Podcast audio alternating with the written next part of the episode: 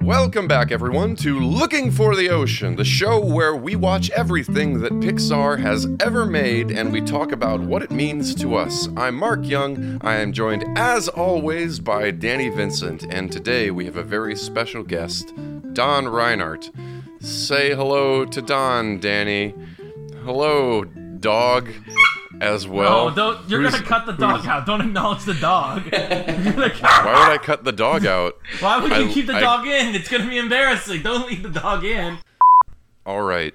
And I'm not we're back. back. to be clear. All right. I'm looking for a sweater that will keep him quiet the entire time.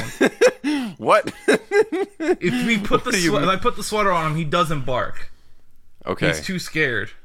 Don and I were just talking about how we both live in New York. We're like not too far from each other. And Don, I wonder if you could tell me a little bit about what you were saying again on mic about how you and Danny know each other. Yeah, so we we grew up together. I've known Danny since like the fourth grade or somewhere around then. I don't know how old you are when. It Uh, would have been fifth grade. I didn't live in Chesterton fourth grade. perfect. Yeah, so we've known each other since Maybe uh, school. Since fifth grade. Been friends since then, and kept in touch after college, and particularly, uh, or during and after college, and particularly would go see movies together. Um, and this is one of the movies that we saw together. I believe this would be the the summer uh, The after our freshman year, going by the release date. Nope. Oh wait. Yep. Yep. I always remember Mm. Don. It's um. I don't know how do I want to say this because it might sound weird coming out of my mouth. It sounds fine in my head, but then when it comes out, of my mouth, I'm like that sounds weird. But in a way, I'm surprised you're the friend who's made it this long from high school. If that makes sense. Yeah. Uh, I'm always like, yeah, wow, wow. Don, Don is someone I can always count on, like to just pick up a conversation of like six months later, or like you know something like that. You know. Yeah, that is that is the uh, the very nice part of uh, we we especially in college we wouldn't talk to each other for like six months and then it was like bam right back to, to normal as soon as we got in the car to go somewhere. So Yeah. It's I guess that's a universal thing, isn't it? It's like you can you can be really tight with people because you're able to spend so little time with them, you know, and not feel weird about it.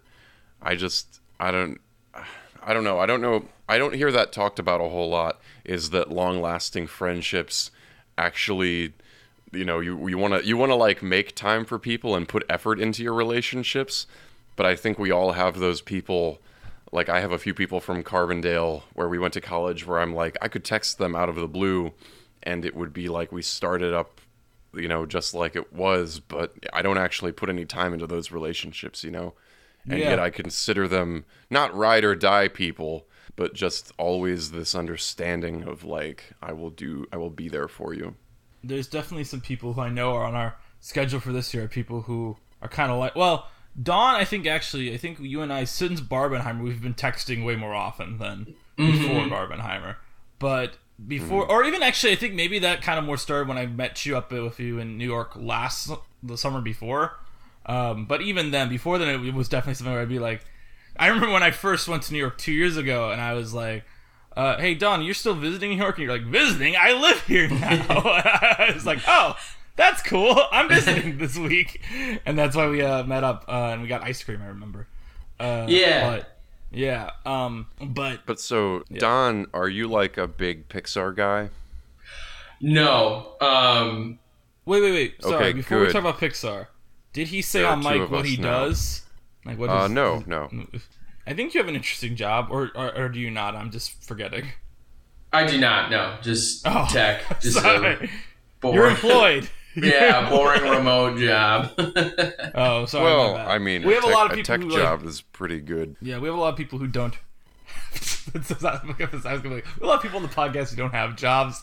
Um, so, It's it's funny. The two guys now, Don and then the other guy that I met, are have like kind of impressive tech jobs. Remember, we had coffee with the one guy who was like, "Oh, what's going on in your life?" And he he was like, "Well, I bought my family a house, and so they can like uh, a, a car, so they can like commute and we can see each other." And I was like, "Haha, well." uh, you know, I'm not, I'm not, I'm not too unhappy with my life right now, but I'm just not gonna give you all the updates after hearing that. So, yes, Danny, I'm what, just. what are you, you? can keep what talking. I just at me? realized I might have closed the doors to the litter box, so I'm gonna just quickly check that. Right that, that, that's, that's like an actual emergency thing. I feel like. I'm, I'm I'm sorry. I just I just love that your day is like full of misadventure because of the the dog sitting. Well, I just saw the cat Um, walk over to a box and looks like he's about to poop. So I'm like, I really hope I didn't close the litter box. So you can keep talking though. Don't worry. Okay, okay. Well, I'm gonna I'm gonna kind of go on through our our little structure here, and I I, I want to ask Don. So, well, it was like what part of a life, what part of your life was Pixar or slash is Pixar, if you even remember? I guess I, I mean my youth. You know, I I was thinking like looking at the the release list here. Inside Out was probably was definitely the last Pixar film that I made an effort to go see. Um, I did. I saw Coco. Wow. Okay, good. I was about to be like, no Coco. Come on. That's Well, like- and, and I mean, just like make an effort. Like I've I've seen Coco, seen Cars. I saw Cars three, but like just as an excuse to get out of the summer heat. You know, I've seen. I'm not gonna go through the whole list, but I think Inside Out. After Inside Out, I stopped paying attention. I, I don't know that much about the Good Dinosaur, but I think I, No I was does. just at the, exactly. no, no one knows anything about the good. That was The Good Dinosaur. ah, it's so interesting to me. The Good Dinosaur. Um, maybe I should save this for the Good Dinosaur episode. But I, you know, I'm a, I was on a box office forum, which is all the people Don met at Barbenheimer, uh, and everyone was convinced the Good Dinosaur was going to be huge because the big movies that summer were Inside Out and Jurassic World. So it's like Pixar doing dinosaurs. Holy shit! This is gonna be the biggest movie of the year, and then it was like you know Pixar's first bomb. So very anyway. Yeah, I I did not find it compelling at all. So I think that was like a good clean break of like that's behind me. But then But then Yeah, sequels happened, so yeah, and especially like with Coco, I mean they they keep coming out they keep coming out with some good stuff. So to Yeah. truly like put Pixar down and never pick it back up would be foolish. Do you have a favorite? That is so hard, honestly. I mean, I guess I haven't put a tremendous amount of thought in it. So like to pick between all of like the the heavy hitters from when we were kids, I don't really think I could. Um, Well, I just wonder if like if you were in at some event and you had to put one on, what do you think that would be? Ooh, but Mark, that's like a that's a that's a loaded question because you see, if I'm putting one on an event. I'm not gonna pick like Coco. I don't want people to cry at this event. Well, let me let me change it. Not not an event. Let's say a situation. Let's say you just pick I have some three t- nephews. period in time. You I have have three never nephews. I have three movies. nephews, and so if I like Uncle Don, we've never seen a Pixar film before. For some ungodly reason, my parents won't put them on TV. Like, which one am I putting on? hmm Well, damn, because that's also a loaded scenario. Just like I picked The Incredibles. What's 'cause That's it- one a kid would enjoy the most. You know. Yeah, yeah, yeah. Because like, I, I, I guess the my eye is being drawn to Cars. Honestly, if we're just gonna like, I won't say it's like the best or whatever, but it's like, it's fun. It- it's all right. Low stakes, no Let, violence. let's say let, let- let's say you are at the Museum of Moving Image and you get to program a screening of one of them with the people there in attendance. Which one do you pick? Because I don't think you pick Cars then, because that's not your favorite. That's Cars is your one you show a kid. What's the one you would show because you get the opportunity to show it in front of everyone? Wow. And it doesn't have to be like WALL-E 'cause it's the most artistic. It's just your favorite one because they'll show WALL-E anyway. That's it. If you want to pick WALL-E, feel free to pick WALL-E. I'm just using that as like, don't pick WALL-E because it's like the one that like, well, that's the one that belongs in the museum. You know? I don't know. Maybe The Incredibles. I always liked, and like when we get into what I think of with Pixar, I don't know. It's the same thing with like um, Cars as well. Is that I like the the little bits of Art Deco. I find Pixar films to be like pretty like serene. You know, Cars has like incredible backgrounds and like vistas. And every time I go up to like our cabin and see the clouds over the lake, I always think of like the clouds in Toy Story and I mean Pixar's reused that over and over again the the big fluffy clown. So like I don't know, they're all just so calm and pretty, and uh, yeah. So I I have to And go with The Incredibles because it's just more fun. It's like an action movie, but not as uh, out there. I don't know. But then, Yeah, do you think of what? What's your conception of Pixar overall? Like, if you had to t- take it back from like, this is the movie I would choose to represent Pixar. Why w- and why would that be? My conception of Pixar, uh, I, I, at least how I've always thought about it, is in comparison. So I think of Pixar as like uh, a bit of a middle ground between Disney and DreamWorks, where Hmm. you know, I again, this is relatively uneducated opinion, whatever.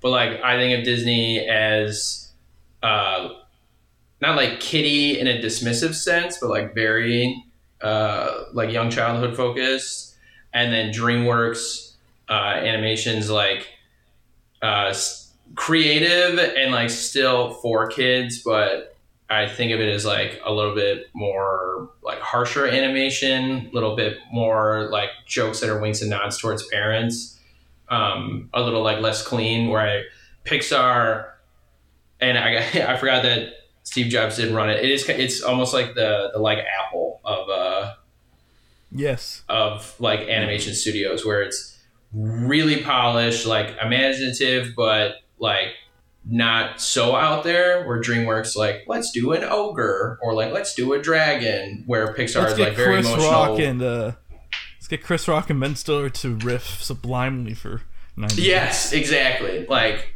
where Pixar, it's again the the I think the the jazz and the Art Deco are kind of like signifiers that you know it is like their house style, but it's also that's that's like appealing to like a kind of person almost or something. Where Mhm. trying to be a little highfalutin, but it's still a kids movie. I like that. I almost feel like you're too educated because you're like qualifying your answer by saying it's for a kind of person instead of saying what kind of person that is. I think we get a, we get a lot of insight out of like quote uneducated responses to this question. Like Danny's parents came on and I think they were like Pixar is for children. It's like you said, it's like polish. You can expect a good product, something that you would be happy to take your family to. And I think that is that's very useful. Um, have you seen Turning Red? No, um, Well, let me tell you, it's in theaters next month, and this episode comes out the day Soul finally gets its long-awaited wide release in theaters. Sorry, I had to get that out there. we have to we have to market the pe- the company that this podcast is about, even though we get no pay from them. Um, um, no, I, I've yet to see Turning Red. That has been on my my schedule, but um, have not like put forth the time. Turning Red is worth your time. I actually put a li- I put it on a little bit this morning as I was prepping for this to kind of do that like get my mind clear, do some com- comparing to Inside Out. Sure, because female like, protagonist. Hmm? Yeah. Sure, because modern female protagonists compared to like Brave. Are you are you being sarcastic? Because I actually think that's that is actually why I did it. To, to No, like, I'm not being sarcastic. I assume that was why Okay. because they're Yeah, Riley yeah. and May are both like tween girls. Both- Yeah, yeah. And I don't know, and that was useful. But anyway, the the big takeaway from that was like, man, I just actually just really love Turning Red.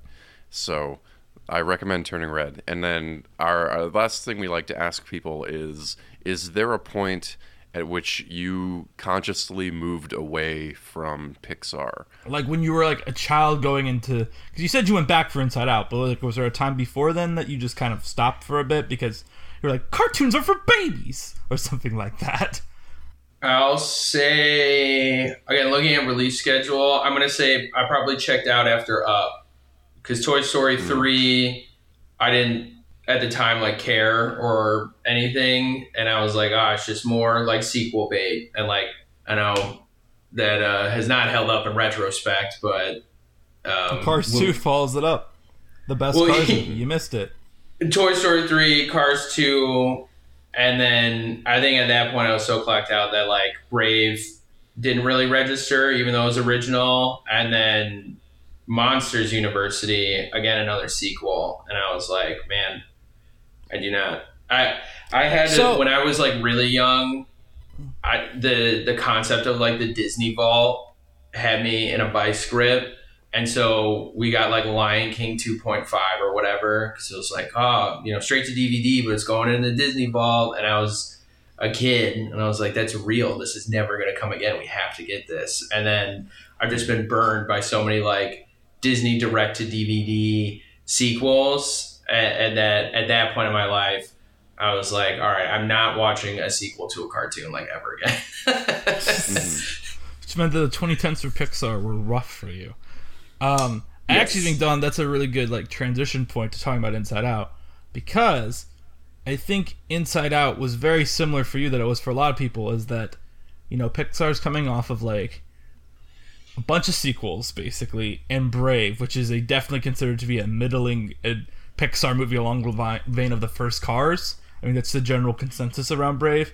And then here it is, like the guy who directed Up and Monsters Inc. comes a new original idea that's literally about your emotions talking and having emotions.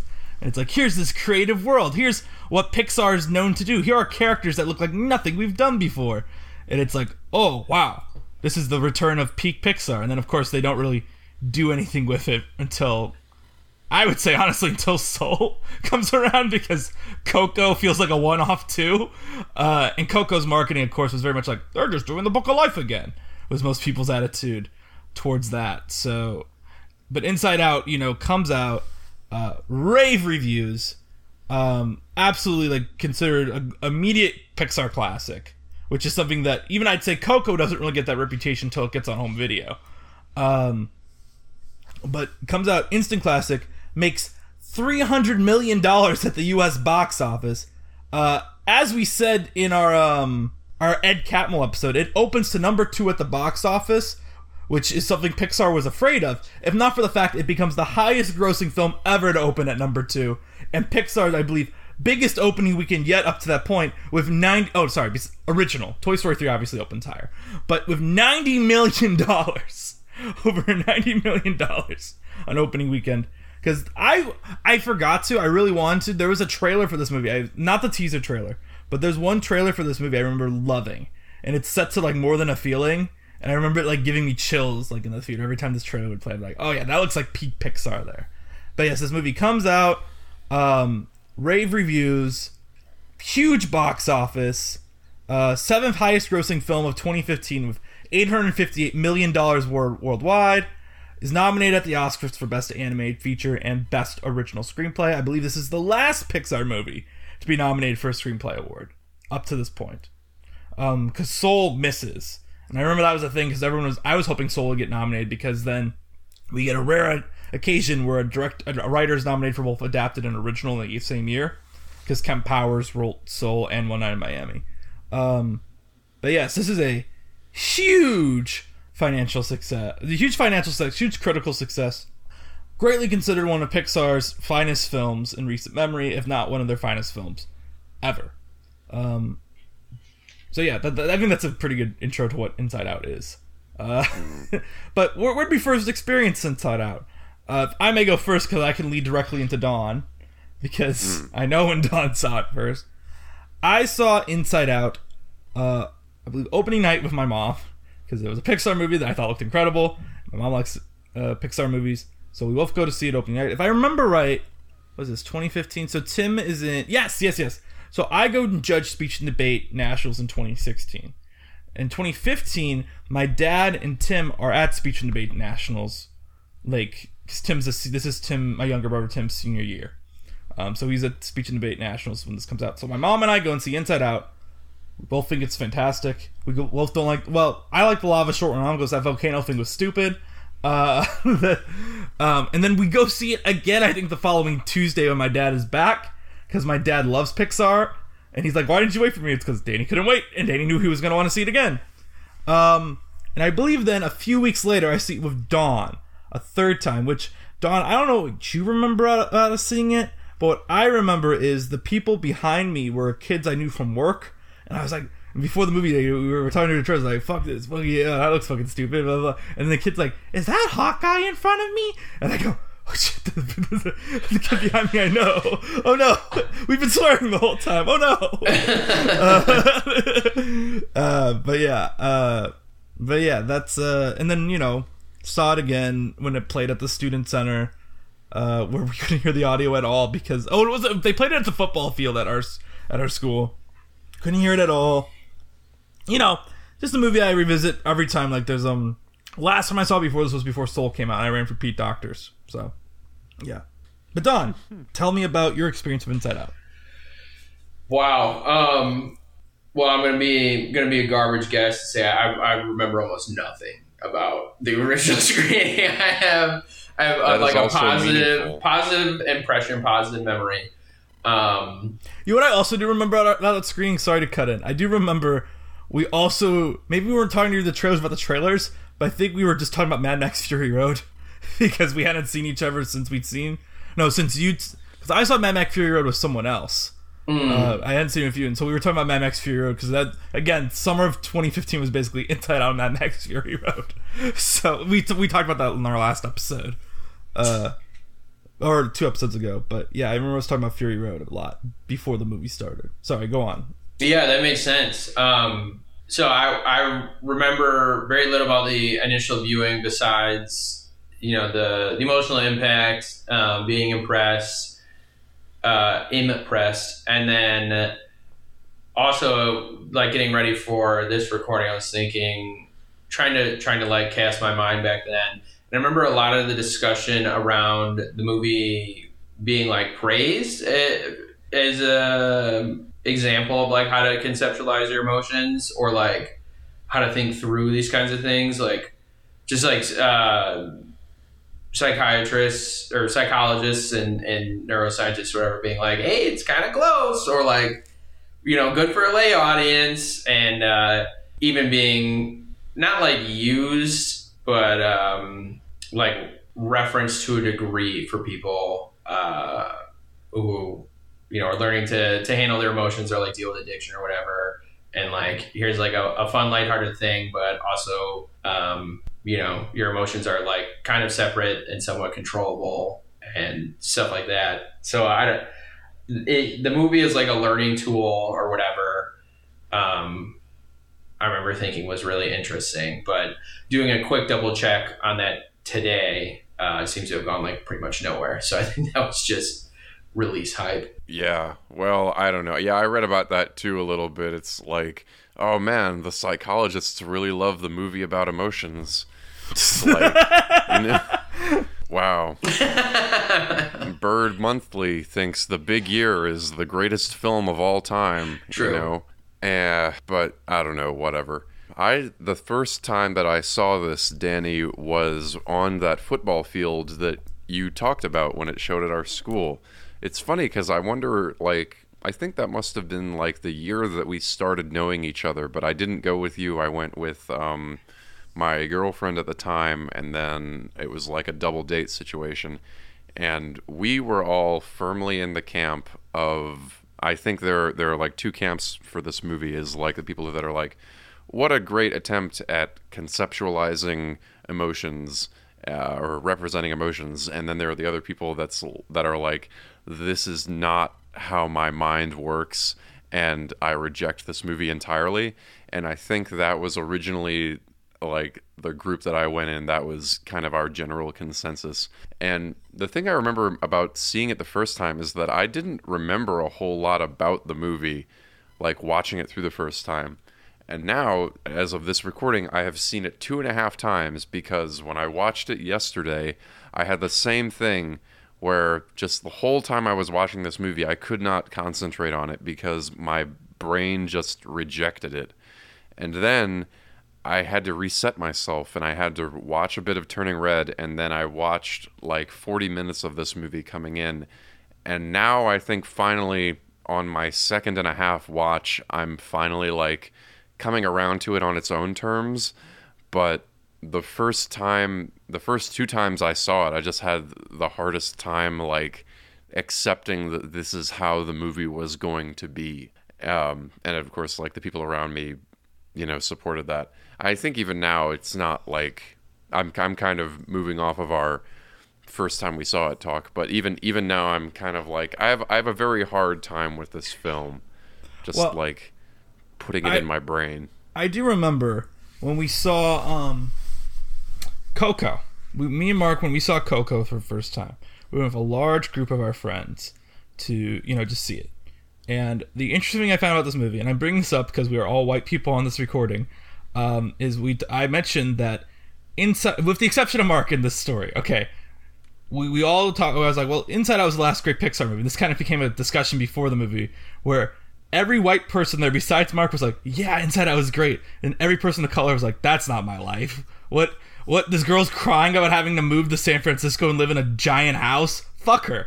You know, like, and I thought that was a really interesting thing I noticed when we. Um, uh, I feel like that's an interesting point that I should give credence to, even if it doesn't apply to anyone in this recording, because Yeah. that's something I've noticed pop up over the years that um, people who, not necessarily people of color, but also people who come from a different socioeconomic background, um, are very opposed to this movie because the whole premise is this girl's mad that she's moving to a huge ass house in San Francisco. I can't relate to that. That never happened to me growing up. You know? Yeah. Well, I think that's where I would be. I'm that's I'm glad that you were a little late, Danny, because it meant that I could finish my breakfast. And if I had not finished that breakfast, I would be coming on here like I, w- I would be spewing some hateful things based on that very take because I don't know if it's I don't know if it comes from a place of like whiteness like obviously everything like everything I do unavoidably comes from a place of whiteness um but like this movie is so frustrating partly because it's about like these people who seem like you know stereotypical America you know? Where's the Greta Gerwig adaptation of a Pixar movie right? And that's part of what's so San annoying about it. You used to live in San Francisco? I was trying to quote Lady Bird when she's like, I used to live in Sacramento, but I was like, San Francisco. Wow, what, what an iconic Where am I line from Lady Bird. I used to live in a fucking place. All the right. whole movie's about Sacramento. Sorry. I don't even know if I was articulate there. I was just like, yeah, this this movie makes people angry as well. The- But um I like a, a quick point and then like a half point. I, I don't know if we want to like follow that segue yet, but like the quick point is like that's so interesting how hard you bounced off of it. You know, usually when I think of like somebody bouncing off a movie, it's either like flatly rejecting a children's movie or like flatly rejecting a violent mafia movie because it's like not what they want. But I don't know, it's very like it was shocking to me to hear somebody watch a Pixar movie and be like, I hate this. I completely disagree with it. That's so funny to me. And mhm. I had the exact opposite where I saw, you know, with Danny nine years ago, never rewatched it, never uh, like thought that much about it. But then rewatching it yesterday, I was like almost remembering beat for beat. Like it was so familiar for some reason. The the the, the broccoli, the clown, um, and then obviously the the the apex at the end with the the, the rocket ship. Like it felt like I watched the movie a week ago. So that's crazy that you hated it so much that you remember anything at all. Or I don't know, man. Clearly, I liked it more than I thought I did. And then well uh, well, sorry. Go on. Go go on. Go on. uh, I just want to put the stake in the ground, um, and we can come back if we want. But yeah, the discussion of like this is so unfamiliar. Like this family, I, I noted that the dad works in tech. Uh, his startup Brang, um, and he talked about doing layoffs. So he's a boss. So he's like an exec in tech, dealing directly with VC. Like obviously um, very well afforded, and that like the material conditions or whatever. That was like the first thing I thought of. Like, oh, hockey. Like her parents are home all the time, and like they also you know have their Yeah. emotions together, so they're able to do all these good memories. And we we don't have to go like too deep into psychology quite yet, but I I think going back to the like initial reaction of the movie of oh this is such a good teaching tool or whatever there's also the initial reaction of the movie of oh i want to see the sick and twisted version of this like wouldn't it be so funny if you know they did an inside out 2 where the person like was on drugs or how would this look like if they had like it's like um, a it's kind of like Inception in a way too. I remember when Inception came out, the whole thing was like these people are just in hotels and like skiing in a dream. That's not what people dream. Why? Yeah. Why are they like? Why isn't everything just falling apart constantly? Like, and not like in Inception. I mean, like, why isn't like things just flip? You know, why isn't this more trippy? You know? Yeah, or what you know what about somebody who's born like without joy you know whatever we, so we don't we don't have to go like too far in that counter example um Yeah. but those like what if it was sick and twisted that's the same thing with the like what if it was for somebody who wasn't from an awesome like upbringing with supportive parents like would they have all these same islands um like oh she she fell apart when she moved but how would it, these like basic childhood's emotions deal with like abuse or absent parents or whatever so not to be like oh I- i'm the joker baby i'm so sick and twisted but that I, that was my first thing too not to dislike the movie but like this exact story is only possible because her parents got money Yeah. Yeah, and I think my response my response to that and and also to myself is that like that is me wanting this movie to be something that it's not, you know? And I think that's why I needed to watch it another half time before I came on here because the first time I was just like I want this to be something else and then the second time around I'm like, "You know what? I know what's going to happen now. I have to rewatch this movie not expecting anything else, not thinking about what could be, but actually to like buy into this world and the rules of these characters and just follow it out. Now, And I and I think watching something like Turning Red where uh, like all of their emotions are revealed through action and the production design is like the opposite of like super minimalist inside out it was just nice to have something that kind of clarified clarified inside out for me and made it made it like manageable in my brain and that that has kind of put me at peace with it too you know I I think also, and this is a big. I know Death of the Author, blah blah blah, but I think Pete Docter's latter two features, Soul and this, are so clearly like. I don't want to say autobiographical, but like it's something where it's like this is a movie about my daughter and how I don't understand her anymore. Let me make a movie trying to work through that.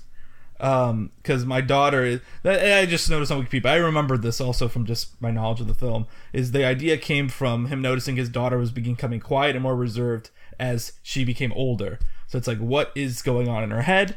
Let me make a movie about that. Um, which I think plays into, of course, the father being very well off. Because of course, Pete Docter's family is well off because they are. He's an Academy Award winning director at the biggest grossing film like company ever, you know. So But yeah. Um but Yeah. It is, I don't know, it does seem a little bit dishonest that none of the characters have emotional problems. And I don't know, maybe people don't. they do. I, They get it over the film. Sorry. uh, yeah, but I mean, like, no one's like, dep- no one is like, you know, well, th- this is exactly what Don you were talking about is like, why, why, I'm not, I'm like, why doesn't one of these people have like crippling depression or something That's like that? That's what the sequel's about. Didn't you see the trailer? uh, the sequel's Anxiety's gonna be puberty there. It's about anxiety. yeah yeah I love I love that Inside Out 2 is coming out now and we can make all these jokes about like I don't know, anxi- anxiety anxiety isn't like exactly this, but it just makes me I I just I'm looking forward to people being like, "Wow, Inside Out 2 is really woke." But I don't know why it's going to be woke yet. I just think I just predict that Inside Out 2 is going to be woke. So I mean, I think uh I remember the head headcanon being of this movie. A big thing was, you know, uh, why does Riley have men emotions when everyone else we see only has their own gender emotions? And the obvious actual answer is because she's our main character. and that is why we have different genders in her head because we can't have it all female cast because it's 2015 and that's next year we're gonna put out a ghostbusters movie. With all women it's gonna make everyone go insane. So we can't do that. Um, but you know everyone i think there's a pretty solid head headcanon that i always saw where it was like well she's going to be non-binary. Well they're going to be non-binary and realize that later on in life. And like well that's interesting. Sure i will accept that as an idea. Uh, but also i think pixar wasn't thinking that far ahead.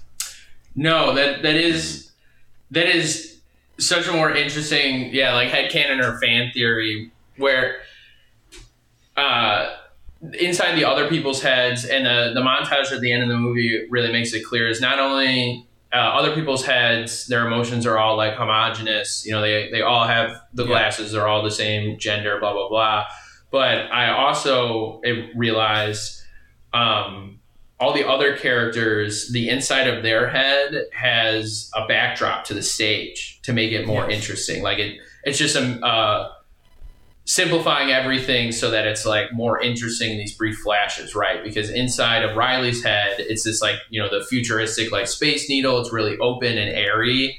Where like the teenage boy's head, he has like the skate ramps and amps. Um, the dad's head is like really militarized, which I thought was an interesting part of gender that we can come back to. Um, but like Mhm. everybody else's, it's just the the console and then a backdrop that's like themed. So I think I guess that that scene is the most like practical reason that Riley's was different, yeah, because she's the main character, but everyone else's was the same because you need to just like in a snap understand like some amount of characterization from like the setting and the character design. I wanna uh, I wanna find this tweet about Inside Out 2. Um, which I don't want to talk too much about because obviously this is an Inside Out episode, and we will eventually cover Inside Out 2. But uh, it was a tweet that really, uh, really summed up part of my thoughts of this film. Anyway, uh, all right, yeah, yeah, I found it. Zach Silberberg on Twitter said, "Twitter guy, um, they already showed us that everyone in the world has those five emotions, even adults. So, are these new emotions temporary? Is Riley the only one to get them? Or is this a terrible retcon that's going to ruin everything? And then, target audience. Joy is my favorite. She's yellow and she's nice. Smiley face. But let me tell you, I am the first guy. I do not understand the whole premise of the sequel being that there are new emotions when we Well, see teenagers think- in this one without them. And I know the point is because this is a hook. This is a hook that will get people in.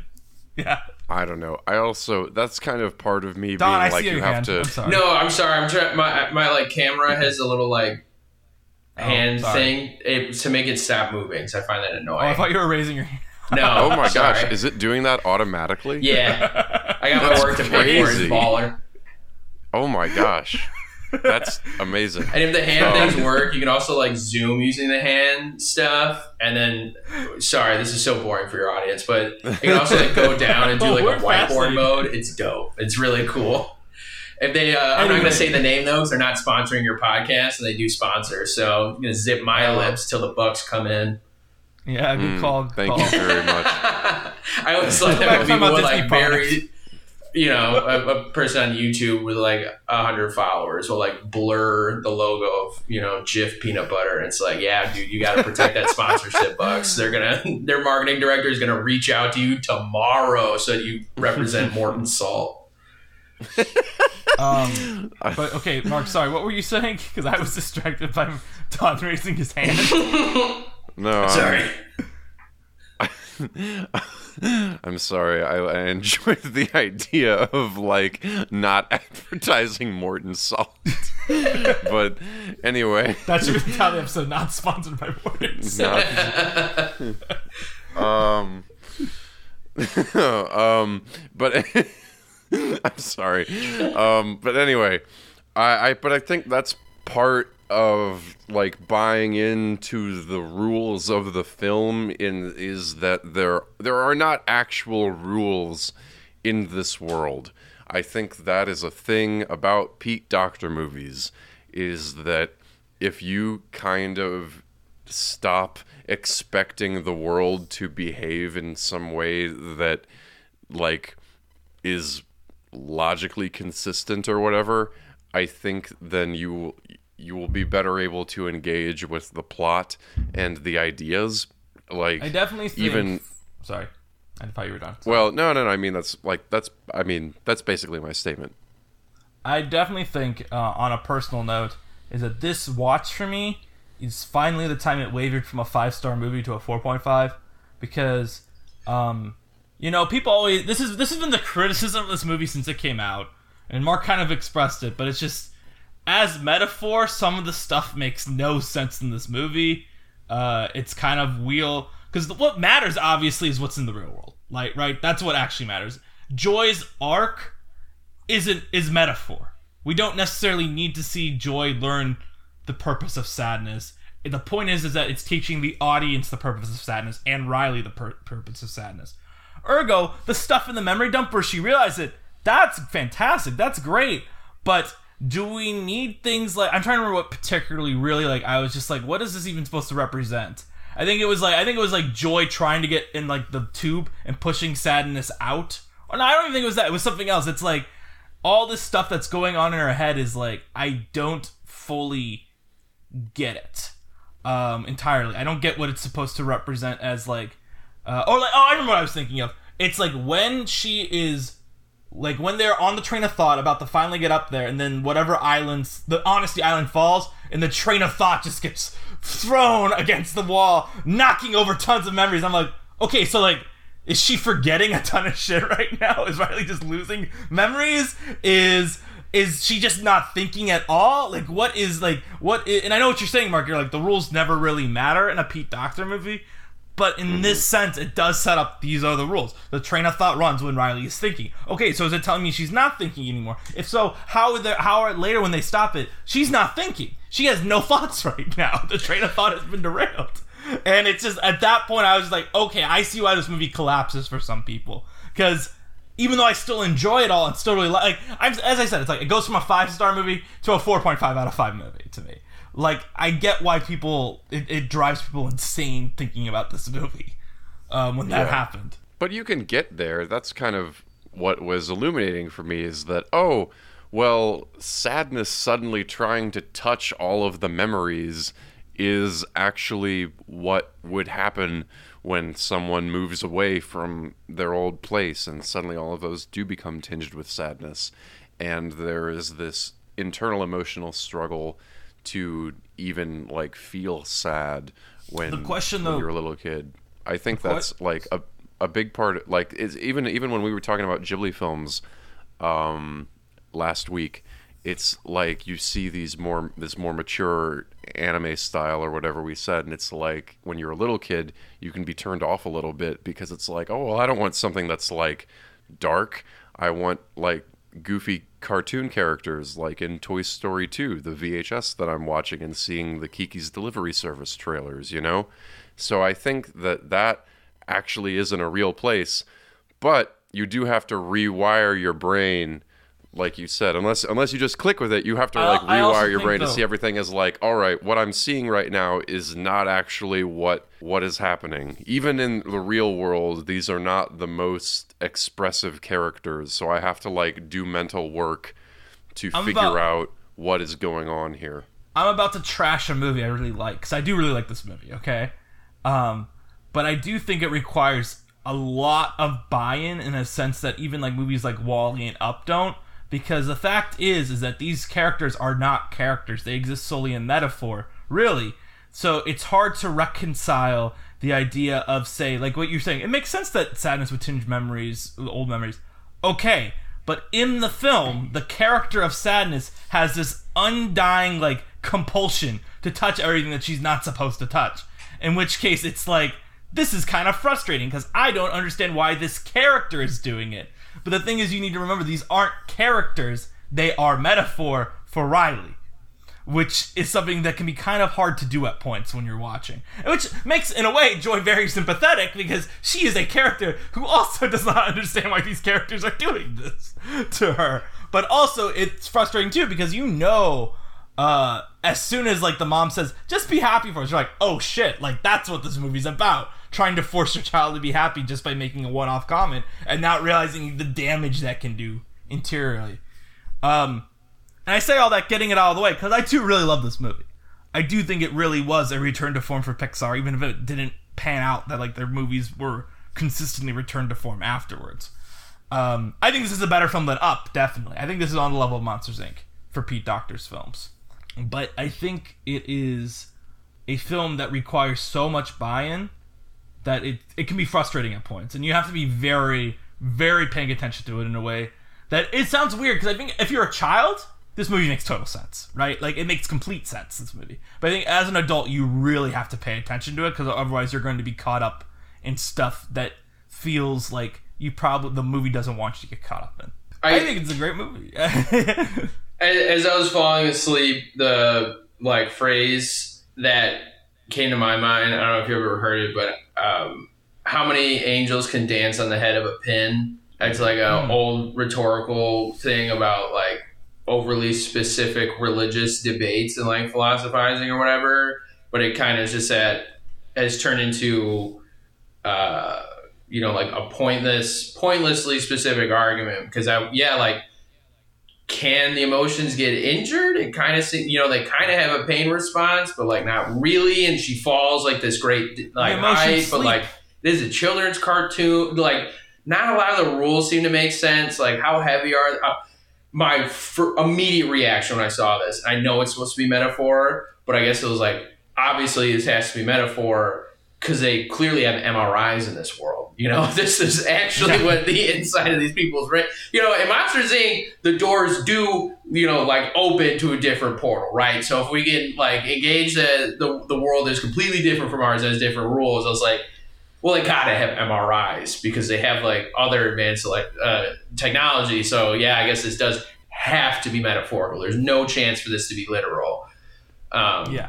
But yeah, oh, like, you mean because they would be able to see the little people with the MRI machine? Exactly. Take an MRI and see, Oh. you know, the space noodle, needle in your head and all that stuff. Like, the- I get. I got you. I got you. I'm just throwing it out there. Like, for a children's movie, isn't that preposterous that they would make the inside of your head uh, hollow? Maybe, maybe Danny will appreciate this, but when you said they must have MRI machines, I was I like, you're about to say. "Beca- because his mom's alive.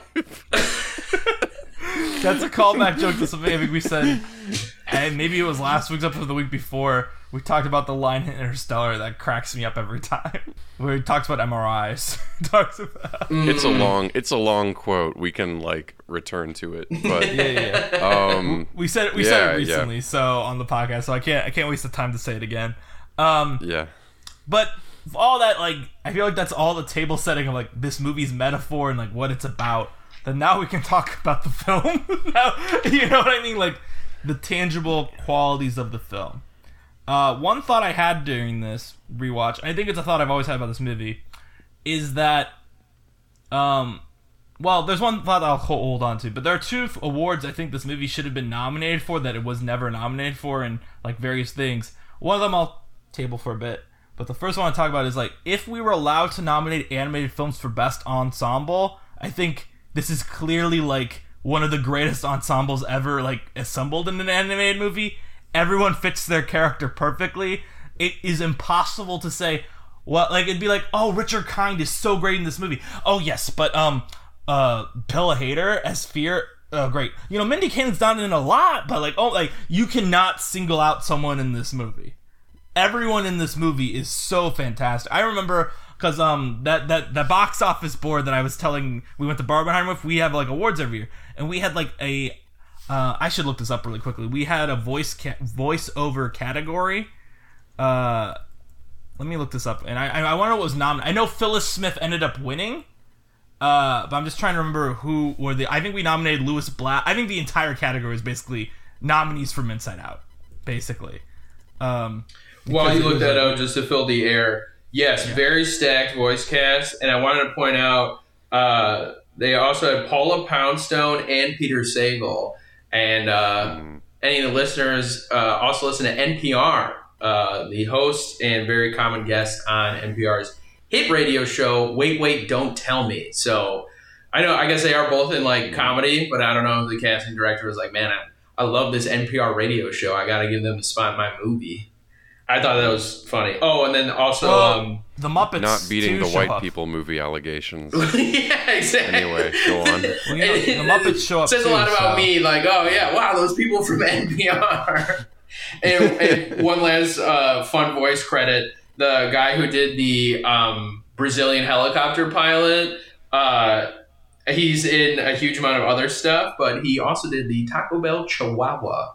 So back to Danny after those two fun cameos.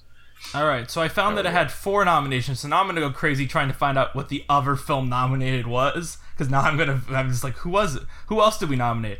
But the four we nominated for Inside Out were um, Lewis Black, Richard Kind, Amy Poehler, and Phyllis Smith.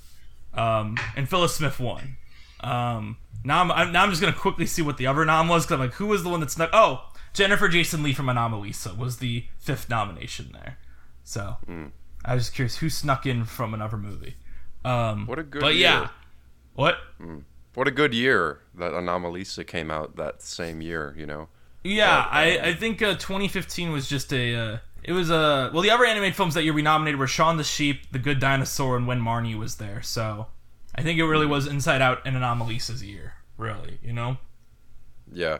Not to make the same point in a different context, but I think that the voice acting is so good, it's a little bit jarring for me because I think that Amy Poehler is doing a lot of work vocally that the model of Joy is not doing, and that kind of throws me a little bit. I don't and I even think that on like rewatching too. I think that the something about the acting in the, this, this movie like the the animated acting doesn't exactly work for me but the voices are incredible. I think that amy poehler puts so she's so full of doubt and she is full of anxiety all the time.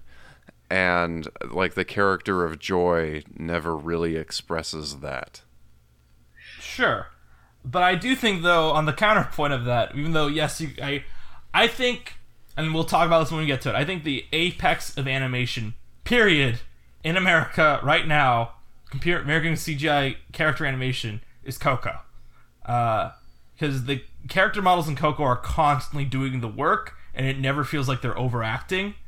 Um, whereas here, I feel like Riley, I think the humans are so well, like well acted, but then the emotions are very stylized, very kind of puppet like, which is endearing. Uh, but yes, I would agree that it's kind of at points Joy kind of comes into also. I think Joy, the face doesn't do much, and so sometimes she's just does like that Disney style of acting where she's waving her hands all over the place, and that doesn't feel like it's matching what Amy Poehler's doing necessarily. I do think, um, I think if we have to pick a fave, I think my forum chose right. I think Phyllis Smith in here is kind of a revelation, uh, considering what we know her from is just that woman from The Office who's kind of sad. She's doing a lot of work here, but I also think this is like Richard Kind's like role of a lifetime in a lot of ways too. Yeah. Again, it's a movie where it's like you talk about any specific person, you're like, yeah, but then there's this person too, and it's. I think the biggest thing that turns me off from the sequel, and I've said this before, isn't really my joke I said about like you know, uh, like these emotions that makes no sense for the world. It's the idea that we Bill Hader and Mindy Kaling are replaceable. Um, because I think even their small roles in this, I think the funniest scene in this movie is when Fear's watching the dreams. That scene cracks me up so much every time. Uh, part of it is like Fear's like reactions. It is also the dream, but just Fear like being like, "Boo!" Pick a plot line and stuff like that. And it's just perfectly voiced by Bill Hader. Just and we we're big fans of Barry on this show. Uh, I don't know if Don watches Barry, but me and Mark are pretty big fans of Barry. Bit mixed on the final season, but who isn't? Um, but i'm we, not we mixed on the final season okay. mean, well, I'm you're the like- only person I know who's mixed or ne- not mixed or negative on the final season because everyone else I know kind of like well. Well, I'm mixed. I'm mixed in the way that you can be like critical about good art, but I think that like the finale of Barry is fantastic. So, Eh. Nah, man, I'm right. No, no, no. Every Anyway. everyone else is wrong. That's right. Nah. Barry Barry Anyway. season four. The more and more I think about it, was a big wet fart. Um, but it's okay because we had Succession season four at the same time. So Well, Anyway. anyway, Bill Hader, phenomenal. Lewis Black, phenomenal. Mindy Kaling, phenomenal. Diane Lane, Kyle MacLachlan, phenomenal. The girl who plays Riley, Kaitlyn Dias, phenomenal. There we go. I said the whole cast. there we go. There we go. Um, but yeah. I I also think, um, I don't know. It's just you know, it's a really. I want to talk a bit more because I, I said it quickly. and Don agreed, but then we I kind of just moved on to talk about more people. Is um because I do think he deserves special shout out because he was not in the marketing for the film at all, and that's Richard Kind as Bing Bong.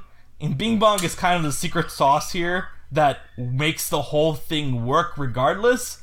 Because Bing Bong is not an emotion; he is a character that's allowed to just be a character. Um, uh, I instinctively did the the head tilt and Bing Bong, and I'm only uh, saying that out loud because I realized that I did in fact slightly breathe during that. So if uh, you very softly heard Bing Bong in the audio, that was um, me forgetting how live recording works. I love Who's your friend who likes to play Bing Bong Bing Bong? yeah, I love like so good. Again, the voice and voice acting for Bing Bong, like The design too. Unbelievable. The design of Bing Bong is beautiful. yes, and uh, okay, so I, I forgot my, my real point, but again, I'm going to put a stake in the ground in case we're going to come back to it. When we talk about technical aspects, one of the things I was really noticed was uh like really great use of light throughout the movie and like very subtle uses of light. And I one of them, joy just radiates. oh uh, yeah, Yeah. and Yeah, yeah. not not to be the the guy on a podcast who just reads the Wikipedia page, but apparently that like radiation, the radiance around Joy was like a massive technical hurdle, which I think is really interesting because I wouldn't have expected that. Um, but uh, a quick thing with the Bing Bong and Light is he has those like purple accents, especially in his like big fluffy cat tail. But when he's sad and sadness comforts him, and we're like, you know, midway through our journey of discovering sadness is important, but sadness comforts him. He cries his candy, and uh, the like tertiary lighting or whatever on him shifts from purple to a blue. So now he has blue hmm. accents on his tail and blue accents on part of his fur instead of just purple. And I thought that was like a really skillful way, unless I, you know, my TV was poorly calibrated, but I thought that was like a really skillful way of like using the medium and like getting that characterization, that interaction with sadness across. I do I do appreciate the different little details like on the train of thought it has the names of all the islands on it and stuff like that. Mm. Like the the world has consistency, you know, within itself. I don't know. I felt like like Bing Bong is another one, another one of those things I kind of like bounced off of because I feel like I had a bunch of imaginary friends and it just I don't know. There's so much in this movie seems like it's hard to it's hard to know if this really came from a real person, you know? Cuz it seems kind of like an adult's idea of what a kid's like little imaginary friend would be. But I think that you know, like obviously in real life little kids are darker than they are sometimes portrayed. But I don't know. I don't even remember if I had a bunch of I mean, I think I I'm sure I had like a few imaginary people that I played with sometime, but I don't even think I had like an imaginary friend. And definitely not one as creative as Bing Bong. Yeah, that like various. No, I I can't imagine myself or really anybody uh, a, a cat, cotton candy, dolphin monster. You know, like having an imaginary friend, and I did like the. Uh, like that concept of imagination and uh, the the lava and everything because that is very true um or like very relatable. But yeah the bing bong was like kind of out there. But i again i think it kind of works because it it is supposed to be for children i guess. So it really has to get the point across that like look at this silly imaginary friend. I don't know. Hmm And well, and I will say to the movie's credit, it does cut a dog in half. So That's that the best kind of scene in the movie. me. That's what I was saying. That's the best part.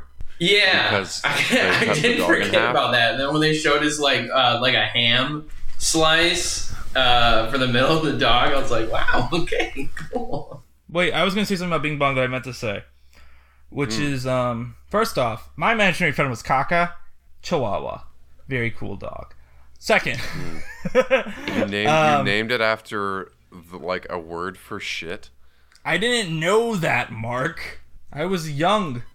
One thing people forget about this movie, because this is a movie that, you know, has become very much a part of the pop culture lexicon in a way that makes it so you forget the build up to this movie. Which is the first time I watched this movie, we were coming off of Wreck It Ralph. We were coming off of Big Hero 6. We were coming off of Frozen. Um, and even though Pixar hadn't done it, a big trend right now in animated film was twist villains. And so when this character shows up in the middle of this movie, it's not in the marketing at all, and he goes, oh yeah, all I want to do is make sure Riley remembers me. Your my gut instinct is like, oh okay, so this is the bad guy. This is the guy who's gonna mess everything up because he wants to be remembered. And so then when the ending happens where he's like, Riley means so much to me that I will give myself up for her in order so she can feel joy again. That hits so, I mean, it still hits really hard, but like that is not where you expect the storyline to go with Bing Bong when you first meet him. Because also he does that suspicious thing where it's like, oh, let's go into this thing that says danger. You know, there's this whole thing where it's like there's all these things that I think isn't actually intentional. But it's like you go in thinking like this guy's gonna be the twist villain. There's all this stuff that happens when you're like, of course he's gonna be the villain, and then it's like, no, he is actually the sacrificial lamb here to show the meeting, like not the meeting, but the transition of adulthood, uh, childhood to adulthood. So His Well, Homer it- Simpson bit when it D, D, he spelled danger, and goes, "Yeah, shortcut." I was like- that is a classic, classic bit for a reason. yeah, I think exactly. that I think that it is kind of justified that he can be a little bit chaotic in a way that would make him seem like the movie's main villain because he represents a time in Riley's life where she had no concept of danger. Mm-hmm. So he like it, I mean he he actually is dangerous in some ways and he dies by um, sacrificing himself and protecting someone else. And that was never that was never the way he worked before. Like he he always was a like not selfish but he it's not like he had a conception of things outside of himself or playing around with Riley. This imaginary character cannot exist anymore once it feels um, responsible for someone else and caring like in a self-sacrificing way and this is this is just like i here's my thought about bing bong is like as soon as you see him i think he's going to die and like he just too, those the movie's clearly vibes about growing up, and here's the imaginary friend who's fading from all the memories. What's Yeah, gonna so happen to him? that's kind of my like you know it's all a metaphor. You can make everything work when really my actual lived experience watching the film is oh this guy's gonna like teach us something and then die on the death star or something like that. And um I felt that way about when sadness starts. Like the first time that sadness touches one of the memories, and then joy is like, "Don't touch the memory, sadness." I'm like, "All right, so that's gonna be the end of the movie." It's part of the reason I kind of bounce off of it is because it's just like it seems so clear what is going to happen, and all of the steps to get there are I mean, like obviously not necessary. The more every time I talk, I talk as though I am someone who cares about the rules of the world because I do. And I always talk myself out of my initial argument, which was that we just need to let Pete Docter tell us his story in the way that he wants to, but I it's hard for me to do that. So, anyway. I will say that I, th- I think the part that leaves me behind the most, and I think it's only like 10 ish minutes, but Joy and Sadness get exiled, but before they get Bing Bong, they just like walk around and complain to each other for a while. And I, unbelievable, like ice pick boring. I don't, I don't get any characterization out of it. And I don't know, it's because I know they're not characters or whatever, but like just a waste of time. And then finally they meet Bing Bong, and it's like, okay, we can get some, you know, have some fun again. But hmm. yeah, I'll say that there is that like a doldrum for me. So I, I see what you mean. Of you can you can get detached quite easily. There was one thing that just popped in my head too, where it's like the rules of this world make no sense, which is uh, we we can, I can say it and just move on because it's like this is this is what I'm saying went along with like that train of thought thing where it's like they end up in the memory dump and things are fading away so quickly. But don't worry, the wagon that was dumped in here six hours ago is still here. Um, like you know, it's Oh. all stuff where it's like very nitpicky and it's silly because it's all a metaphor anyway. So it's like why am I doing this? You know? Well, I don't mind the wagon either because that's one of those things where it's like, well, you want to see them use the wagon, right? Like that's one of the few things that has this element of spectacle in the movie that you're like, oh, wouldn't that be cool, you know, if they used the wagon. It's not like um, I don't know what I'm saying, but it's yeah, I don't mind that the wagon sticks around. That's not something that bugs me. I was just gonna say, yeah, I get the danger is inconsistent down there because there's there's the massive piles of, of memories and some at the top are evaporating, but there's still many below them. So like even though they're in the gone forever zone, they still don't leave forever for an indeterminate amount of time. And then yeah, Bing Bong starts fading immediately. His wagon's fine. But what I was looking for again with like Joy and her like glow is Joy is not affected at all. So there's like I guess there's a danger that she needs to get back to help Riley, but can emotions be forgot? Like, how would that work? That joy To would be- disappear, and like, As we know, at the end of this film, we see that everyone has those core five emotions. And in Inside Out 2, we're going to meet new emotions. So perhaps that is the end of Inside Out 2, is that joy is going to make it so Riley forgets puberty. she's like all three the new emotions in kicks the memory dump. anxiety into the memory hole from the space needle. She's like, this is what therapy does! Punches anxiety. Exactly. Well, that's something that Terrible I did. lessons to teach children. Don't worry, you can just forget about being anxious. That's not gonna happen. if, if you But still have it that's as an adult, it's because you're broken. Pixar. But I think that's something that is kind of true about the movie is that when she's running away from home, she's not expressing sadness. Like when you're doing something that is like dangerous to yourself, you can be in this state of not like non-feeling. I just don't know if it's a feeling that would be represented by these Pixar feelings, you know. But you have this kind of uh, tunnel vision and this like drive to do something dangerous or, or bad for yourself or whatever. And so I think there is some truth in that when she meets back up with her parents, that's when sadness can resurface. And that's part of why expressing sadness is important because then, you know, you can, like, when you allow yourself to feel emotions and open up to your parents or whoever, that's when you can, like, start to heal and be a whole person and then and then like take a step back and look at your look at your situation and be like oh no i'm not i shouldn't like get on this bus to nowhere you know I mean, that, that makes sense to me. It feels, you know, feels like you're kind of almost describing like the lesson of the movie of, of you gotta let in. I thought the depression, I guess it could have been more dramatic, but it made sense to me the the numbness, that feeling that you were saying of like non feeling, yeah numbness numb. that's the word yeah and it, that goes that also goes back to um, how this story is only possible because of like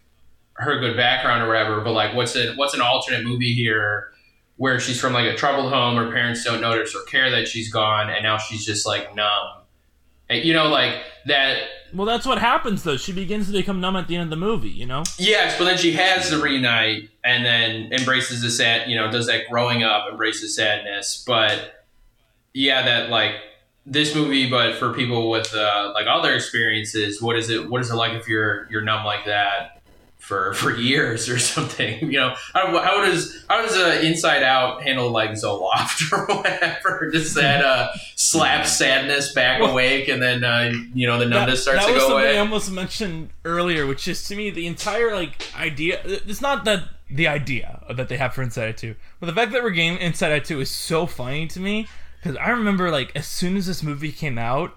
For some, like I think this was like the. I mean, YouTube's always been a thing, but I remember immediately being on YouTube and seeing so many like obviously fake things like Inside Out 2 plotline, and it's like Riley as an adult, and it's like, what, what is going like trailer release for Inside Out 2? And so the idea of there being an Inside Out 2 coming out and having the exact same like fake logo, like logo that all those fake ones had is just very like, very funny to me.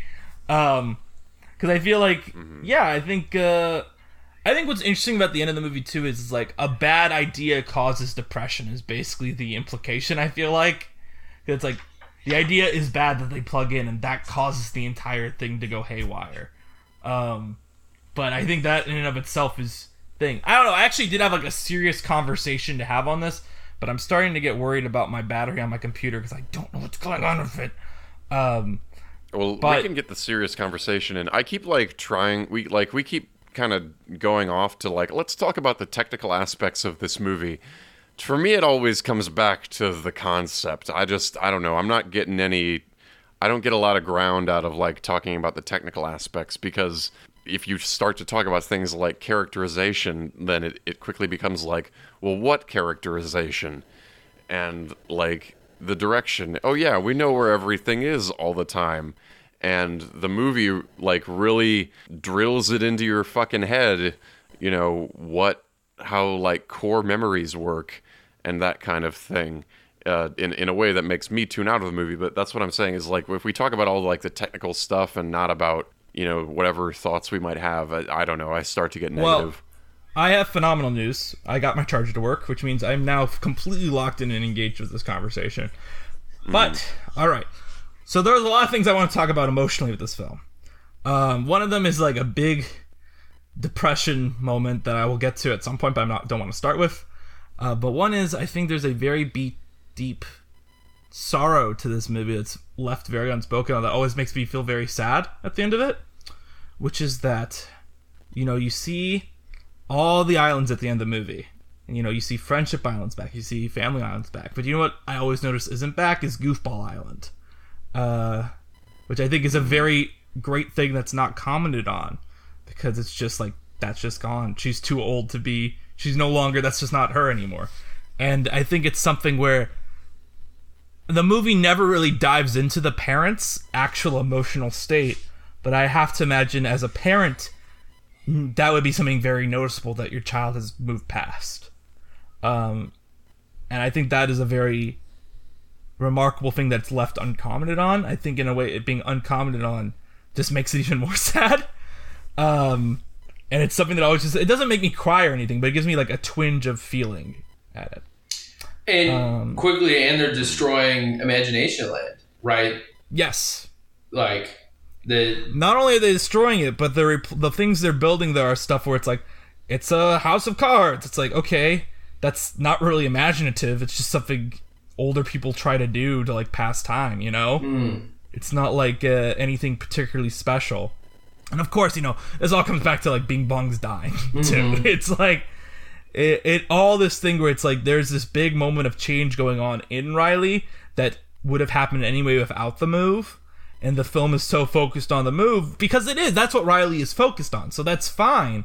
But it's just it's also like a big that's why to me like the plot of Inside Out 2 being like this is about puberty. It's like I feel like Inside Out 1 is already about the death of childhood that I don't necessarily think that we need to do a full out puberty thing. It's kind of like Toy Story 2 and Toy Story 3, where it's like, I like Toy Story 3, but is Toy Story 3 necessary? Because everything Toy Story 3 does is summed up by the line uh, at the end of Toy Story 1, where Toy Story 2, where Buzz is like, like, where it's like, we'll be with him, or Woody's, whoever says it, it's like, aren't you afraid that Andy's gonna grow up and move past us? Yeah, he will, but we'll be here for infinity and beyond. And like, that's what Toy Story 3 is, is dealing with it but really nothing really goes beyond the line that was already set. And I feel like that's what Inside Out 2 is to be.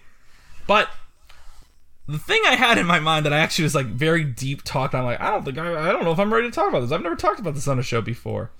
Um, maybe I have. Maybe I did talk about it in our early episodes. But I think about in this movie. This is the first thing that immediately stuck out to me on this watch. I don't think I've ever thought about before. Is when Riley breaks down crying in her class and a core memory is made. And Joy intercepts it from becoming an island. And I think about, even though, you know, this all exists in metaphor, what happens if she doesn't? You know? What if that becomes a core part of Riley's personality? And I think that is something that, in a weird way, happened to me in a very traumatic sense. Because I think that's not a core, I think that becomes a traumatic memory in a way that becomes a root part of you and by Riley by intercepting it, instead her traumatic moments becomes the moment of catharsis with her parents at the end, which means ultimately by Joy intercepting, she helps Riley out a ton. Um, but um, I think about there's this moment that Don, I think you were actually there for, was a very traumatic moment in my life, and it was when I was, uh, and it sounds very silly. It sounds very actually inside out. It sounds very first person problem. Um, but you know, I've been talking to my therapist and people, and like how it's like you can have trauma that doesn't matter. You know, like it is fine to be traumatic and not be like, well, you know, other people are dealing with like bigger shit. Uh, that's fine. It's not like everyone is traumatized by something. But I remember my senior year of high school when I tried, worked my ass off to do speech and debate, try to make it to the national stage, and then like I didn't make it by like one spot and I just broke down crying on stage in front of like everyone. Uh and like it was just it's a moment that has stuck with me for years. It's a moment that I think uh sent me into a depression for the end of my senior year. And there was a lot of things that built up to that moment too. It wasn't just speech and debate. There was other dumb stuff with a girl that was very stupid of me and immature of me. Um but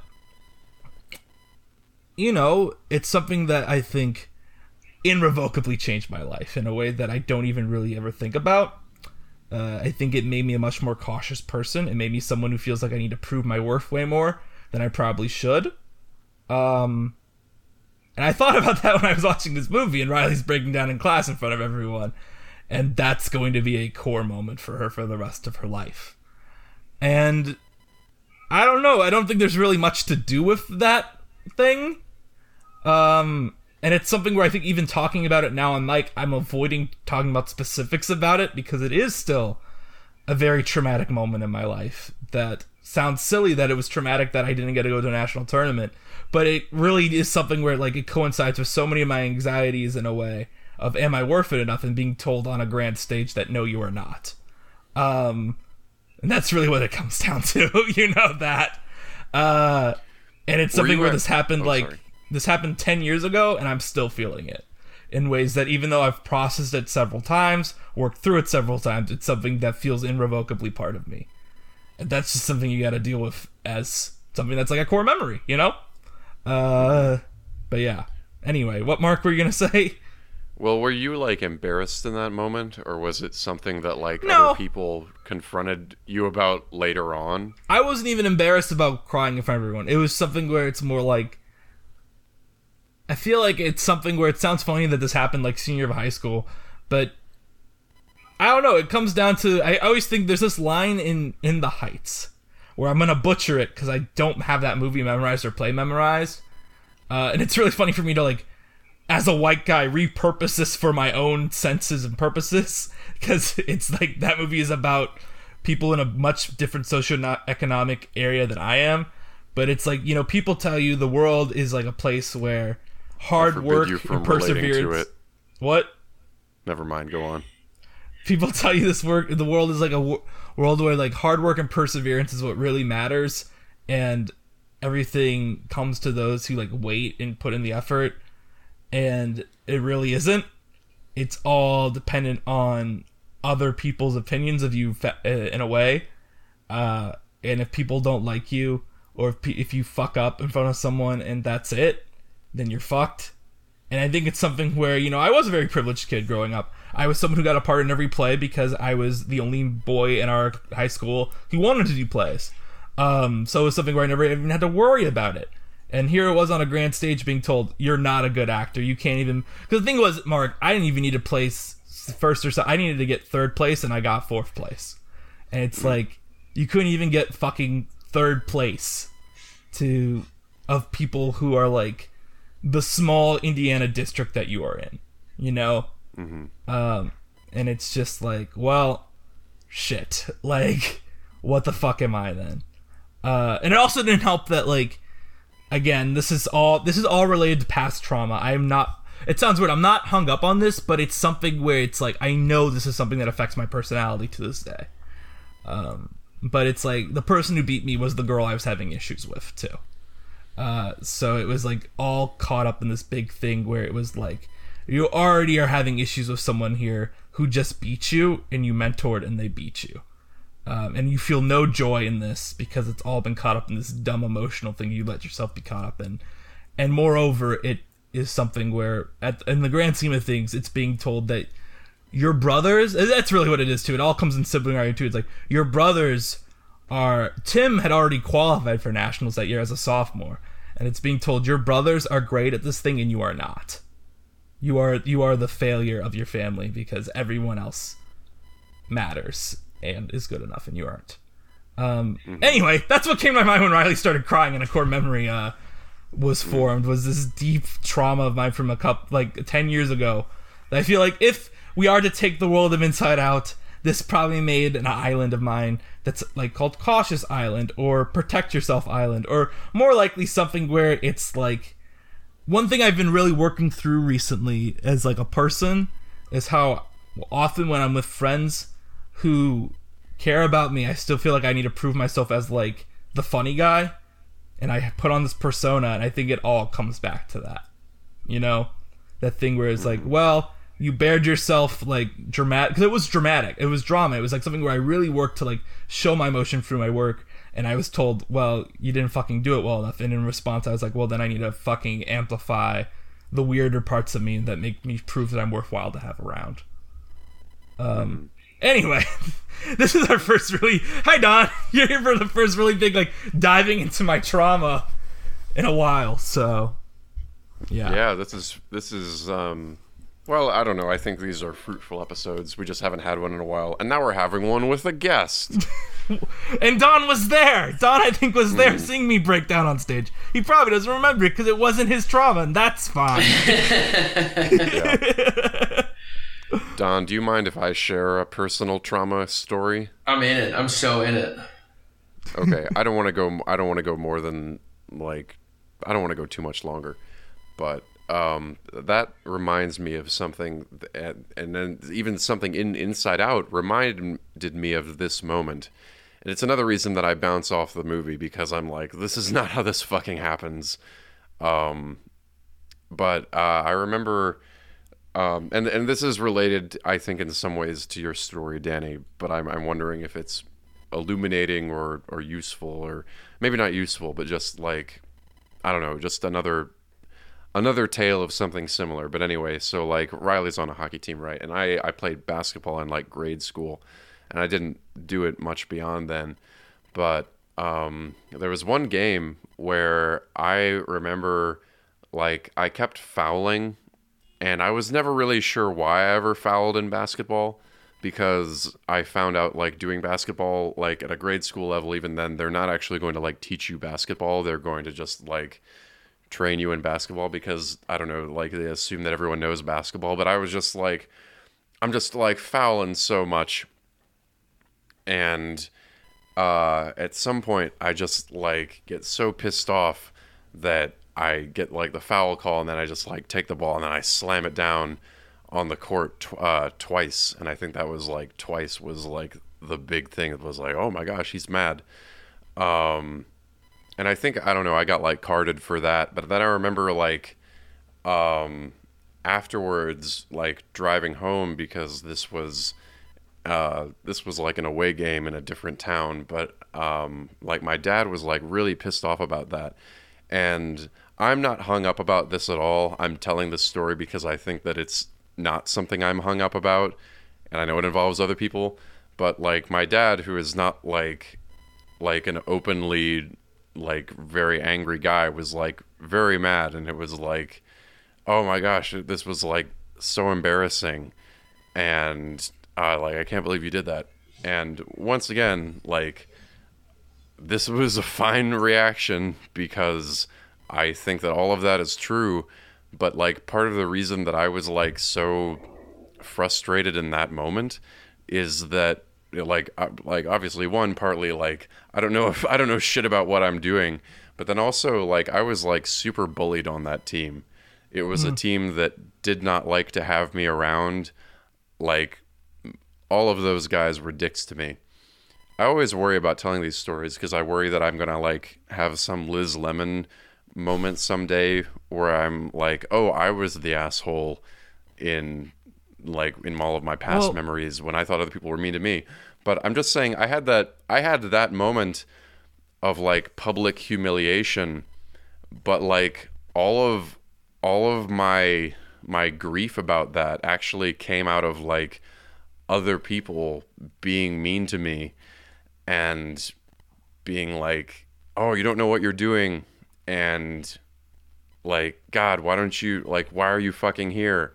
And then my dad was annoyed with me, and then the answers to like, "Why are you fucking here is that like years later, I went back to my grade school just because I was like in town visiting, and my like my the people that knew me at that time like didn't ask me about like oh now you're like doing theater which is a thing that you did then. And I was like but it was like oh I remember you because you were on the basketball team. Like this was a real thing because people like valued sports Yeah. um, and not the thing that I do now. And and people just hated me because I was like not into basketball. I have so many. Mo- I have I have other like memories that stay with me of people actually teaching me how to do things in basketball, like taking me aside and being like, "Okay, here's what you're doing wrong." Like that's so meaningful to me because that wasn't part of my experience. But I only say that to um to say that like uh part of the reason I bounced off this movie and and part of I think a lot of these experiences are like other people can be really awful. You I- know? well, and especially you mentioned like Goofball Island. Like you get rid of Goofball Island because like like any emotions you express become ammunition for people that want to hurt you, you know? Like that Well- seems so clear to me. Um Well, wait, and not I that wanna- like I you you have a very healthy like goof goofball instinct. I think that's like a good part of you. Um, Um, I but think like I don't mind I don't like that going away is just like of course that would go away because you you you meet more and more awful people until you're out on Well, your own and then you can like I- choose your your found family or whatever. if I if I may cut in, sorry Don, I just need to respond to something Mark said, which is um not any of that stuff you just said. There was stuff I wanted to respond to like four minutes ago, and it's just that I think the reason why I'm always apprehensive of delving into what I dealt into is because I know now, and I knew at the time how I was behaving and acting towards this girl that's involved in the story was wrong. Uh, I felt guilt at the time at how I was behaving and treating her mentally, and I feel bad now. But I also recognize now that, of course, I was a teenager, so it's like that doesn't absolve me of anything. But it's also like, well, you you had hormones raging through you.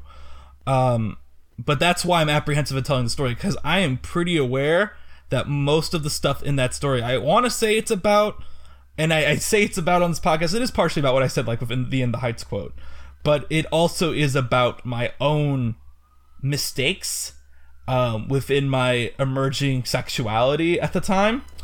Uh, that I don't really want to get into, of course, on the podcast because that's way too personal. It involves a girl that will never be able to say her side of the story, so I don't want to bring that up. Um, but it's something where it becomes something where there I did have a big support group around me afterwards. They're like, Danny, don't worry, we still love you, still love you. And none of it meant shit because the girl I was into at the time was, you know, part of my emerging sexuality, and she was tied into this whole story too.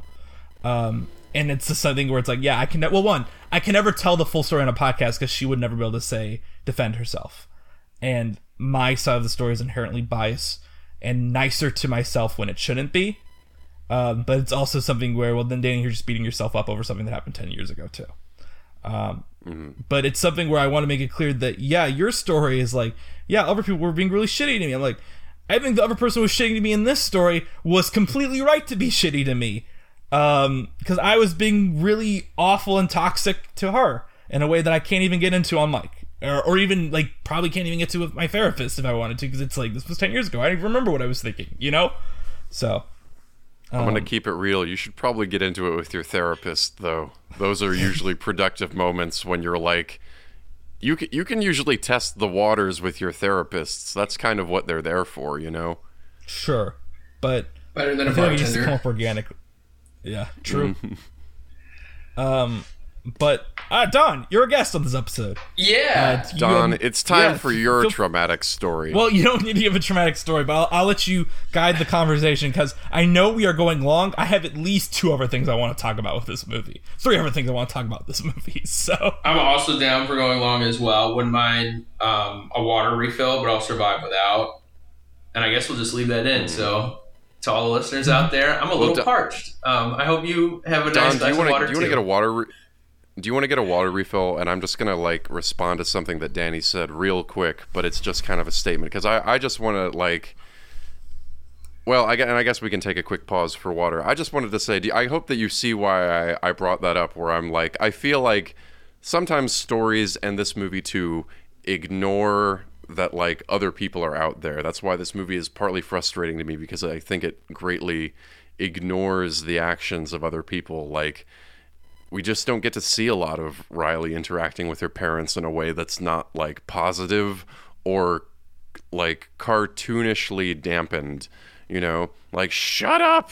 Like what is this a real problem? You don't you don't you guys don't fucking like slap each other around and like you know burn each other with hot pokers and shit like that. And again, this is me like why isn't this movie like Trainspotting, right?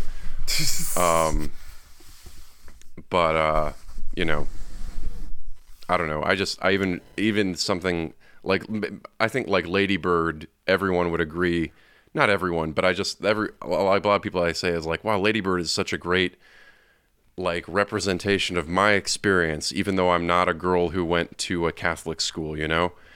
Um that's what i was really missing from this movie is like the actual feeling of it being like a real thing that could happen to real people you know? It all just seems so emotionally false. That I I'm gonna have to I very strongly disagree with you with the the movie not showing the impact of external people. So I, you know probably just missing your point, but no no no i i i, I want to hear it. Because- um like most and again going back to like the, the material conditions it's not just like the money but like m- mo- i think all of her core memories were with other people and again i think you make a fair point of it only shows positive interactions with other people right maybe in the puberty one we'll see some more like negative interactions and how that's handled um, but this is like kind of get a hint towards someone else at the end. I feel like in the credits when we see the um the cool girl being insecure about herself, but that's not Riley. yes Sorry. yeah i loved that scene i was like holy shit someone's complicated Yes, I, I, You know? yeah, I think I I see you have a valid point in that the movie's like sickly sweet, and that's fair. But like her memory of hockey, right, was her parents picking her up. Her memory of family was like, and the goofiness was because of her parents' positive reactions. Um, the friendship island was a good time with her friend, and you, I think it's all fair to say like very simple examples. It's all positive, but then again, going to why is this movie Trainspotting? Like, okay, they played hockey, she fell, and her parents were like, uh, and that was actually we talk about the face acting of the humans being so much better. The acting of the little baby That one is the scene. Oh, sorry. did such a good job of just how kids they like hurt and they're like about to cry, but they look at their parents, and then Riley's parents were like, "Hey, great job," and picked her up, and then bam, turned right into a smile, which I thought was like a great little piece of acting because that is what every little kid does.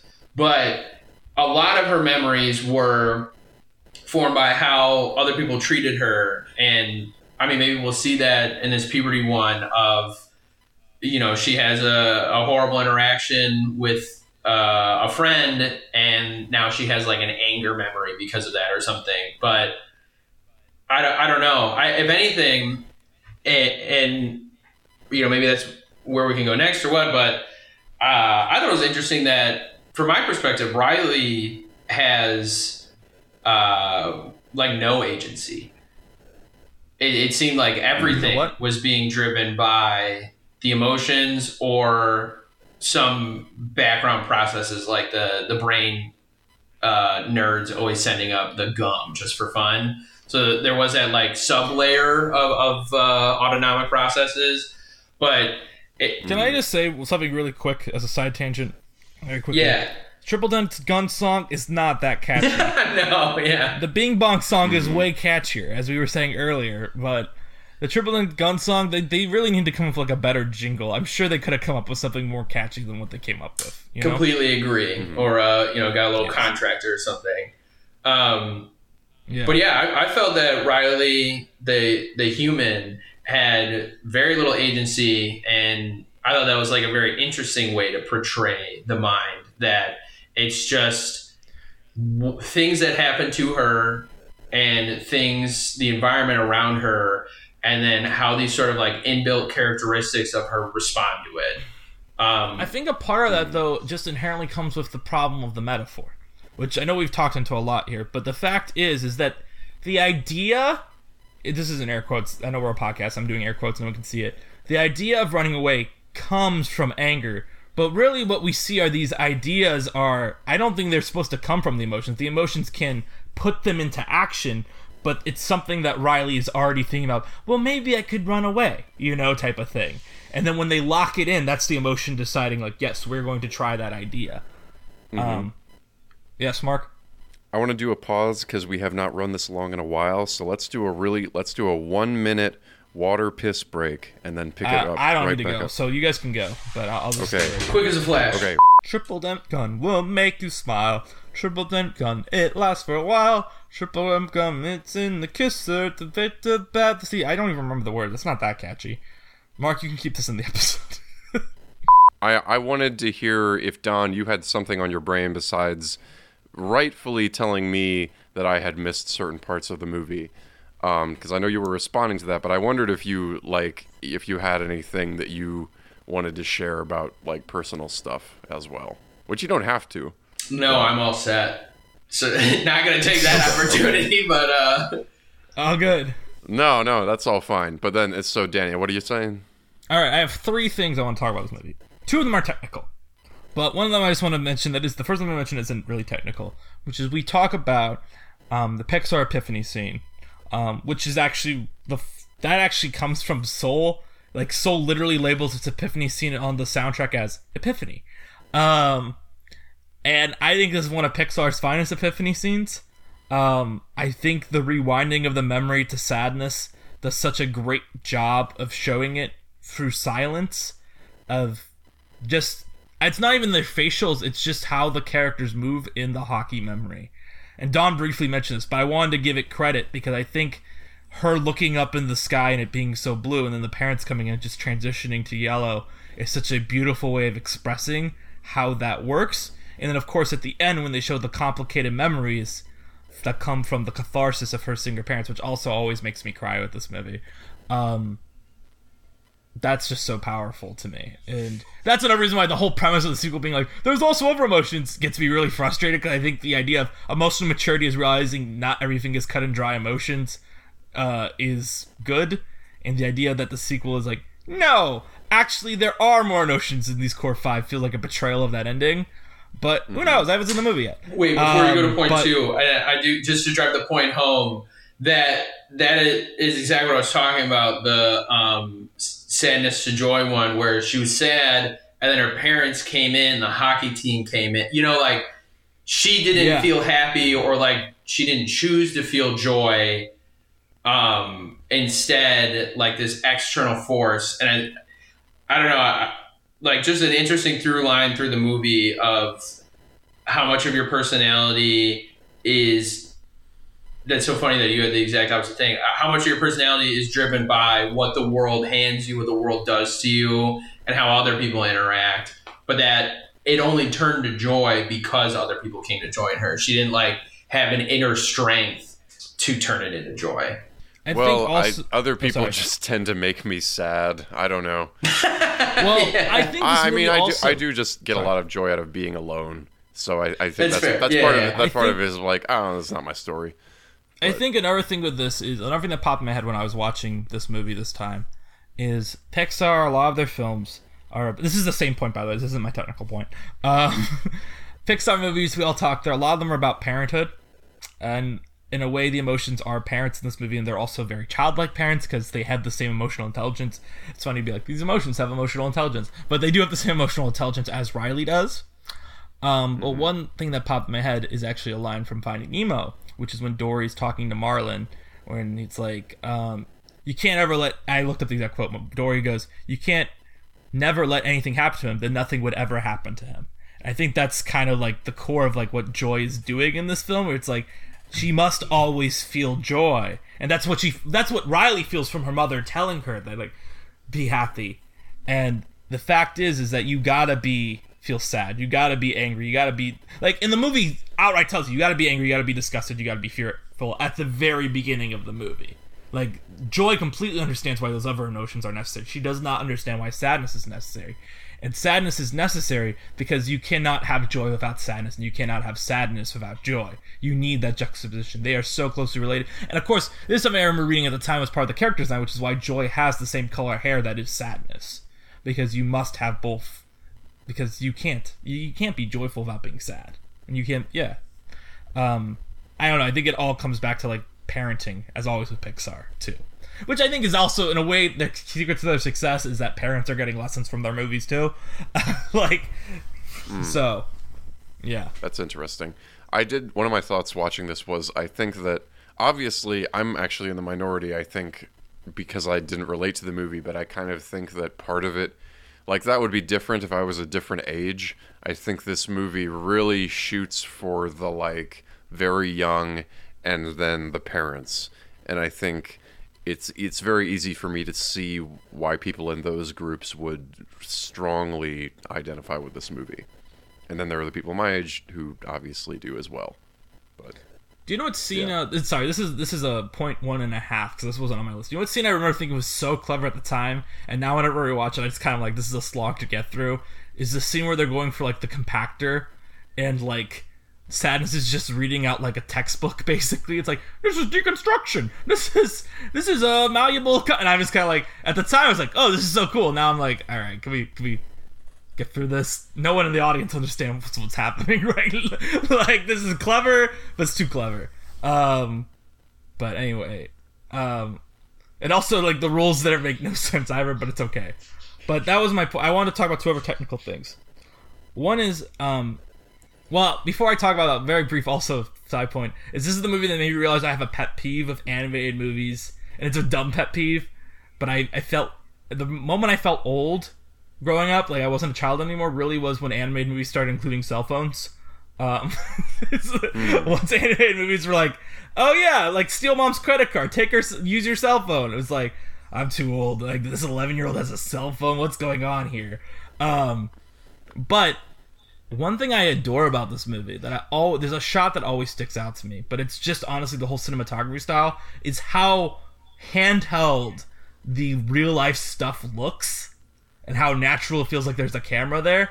There's a shot um, when she's leaving and the music is like swelling and it's just like the shot. It, I don't know exact. It's like a very small pan type of thing, but the next shot after is just Riley like walking down the alley as the camera like moves up. But I just love the shot beforehand where it's like a close up on Riley she walks past the camera. Uh, but just in general, I love how all the. I mean, it also it's kind of like what I said about Joy and Sadness. Part of the reason it looks good is how like classical Pixar the in like the inside stuff looks like, but the outside stuff to me like this looks so cool. It looks so visceral. Uh, I love how it's just air quotes shot and animated. Um, and that's something I always want to give credit to this movie because I think it's something that also it's like the outside is just so dank and like dark, and I love it. Um, and again, it's because of the juxtaposition they're able to get away with it. Um, but I just think it's so cool. I just think this movie looks so great in the sense that beyond also Ralph Eggleston's great production design that we should give credit to because he recently died. And I think this is kind of the apex of his production design. Um, but yeah.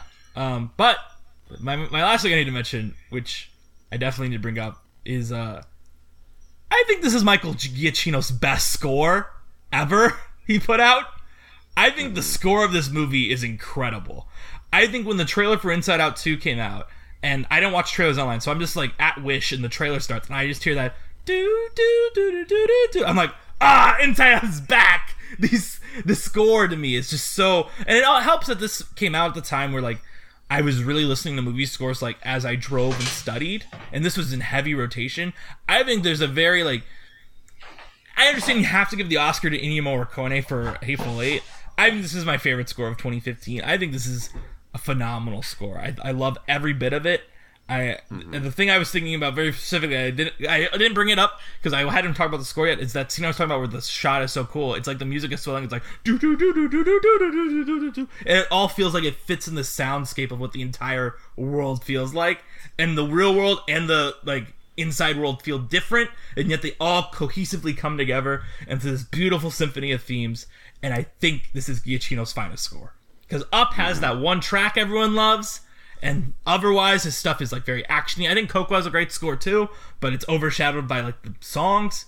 I think this is Michael Giacchino at his finest. I think this is his best work. Um, and I think this that. movie gets no credit. It doesn't wasn't nominated for an Oscar for best score somehow. It got no traction. I just think this is a really beautiful, beautiful score. I felt that even from the very first shots opening this, I was like, I I didn't recognize the composer, and then I looked it up, and I was like, oh my gosh, it's Michael Giacchino. You know, I just had that like w- weird thing, and I don't know, not to go off on this tangent, but you talk about the Hateful Eight. That movie is like it's at times like subverting the score, and I feel like this is this is a time in Inside Out where I feel like Giacchino really matches the material, and and sometimes I do feel like ah, another bright action score that Out could be from like a spy thriller. Out of curiosity, I look at the other noms that year.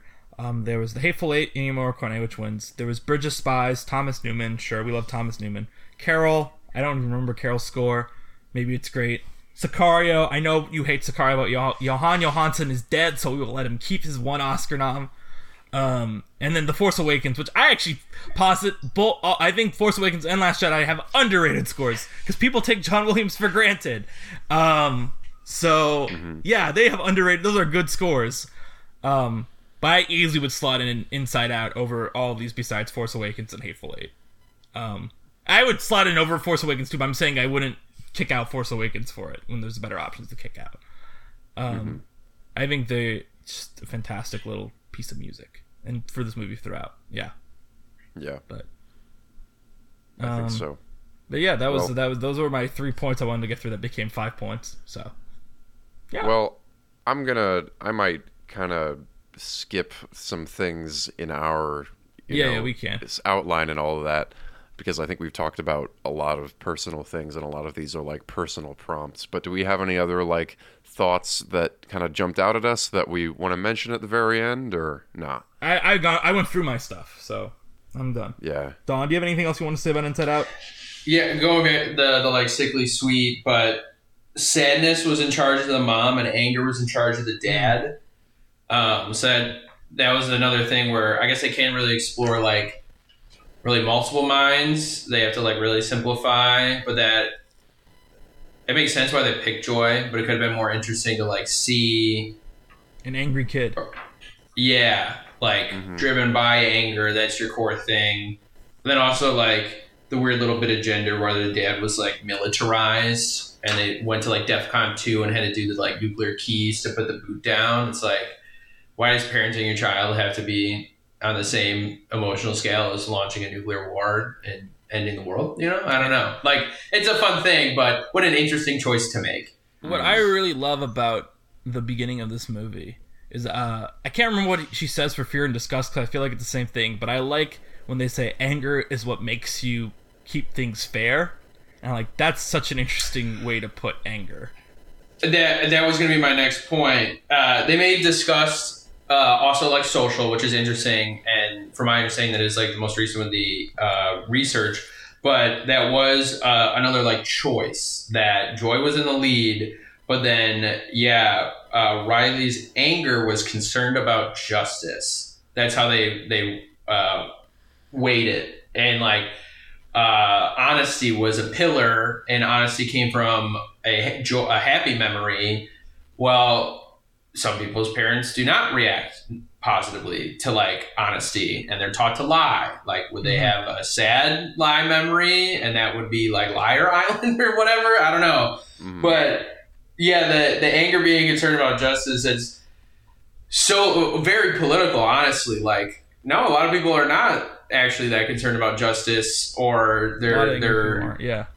Yeah and they don't not all anger is righteous. You don't like inherently have righteous anger. I don't know that I again it's a children's movie so it seems like You a- wanna be a able- great little way to explain that the whole purpose of the movie is also like to teach children like all emotions are good you know? So you can't really be like anger is actually bad you know? Like it'd be very easy to make anger the bad guy you know? And you can't that is true and i guess that's how i expected it to go on like first watch that anger would be he's the one who says let's run away so in a way he does come off kind of villainous then but it's like it's all Foolish. metaphor anyway yeah Yeah, that's true. And I yeah, explaining righteous anger to a, a seven year old is probably a little difficult. Um, Yeah. and then yeah, just two little humorous observations. I like how they did use they they used their San Francisco. It was like the the grimy and everything, both to contrast with the inside world, but I, I think also um, because it's a child that moved there, she's always going to see it in a negative light, right? Because it, it's different. It's so it was like that.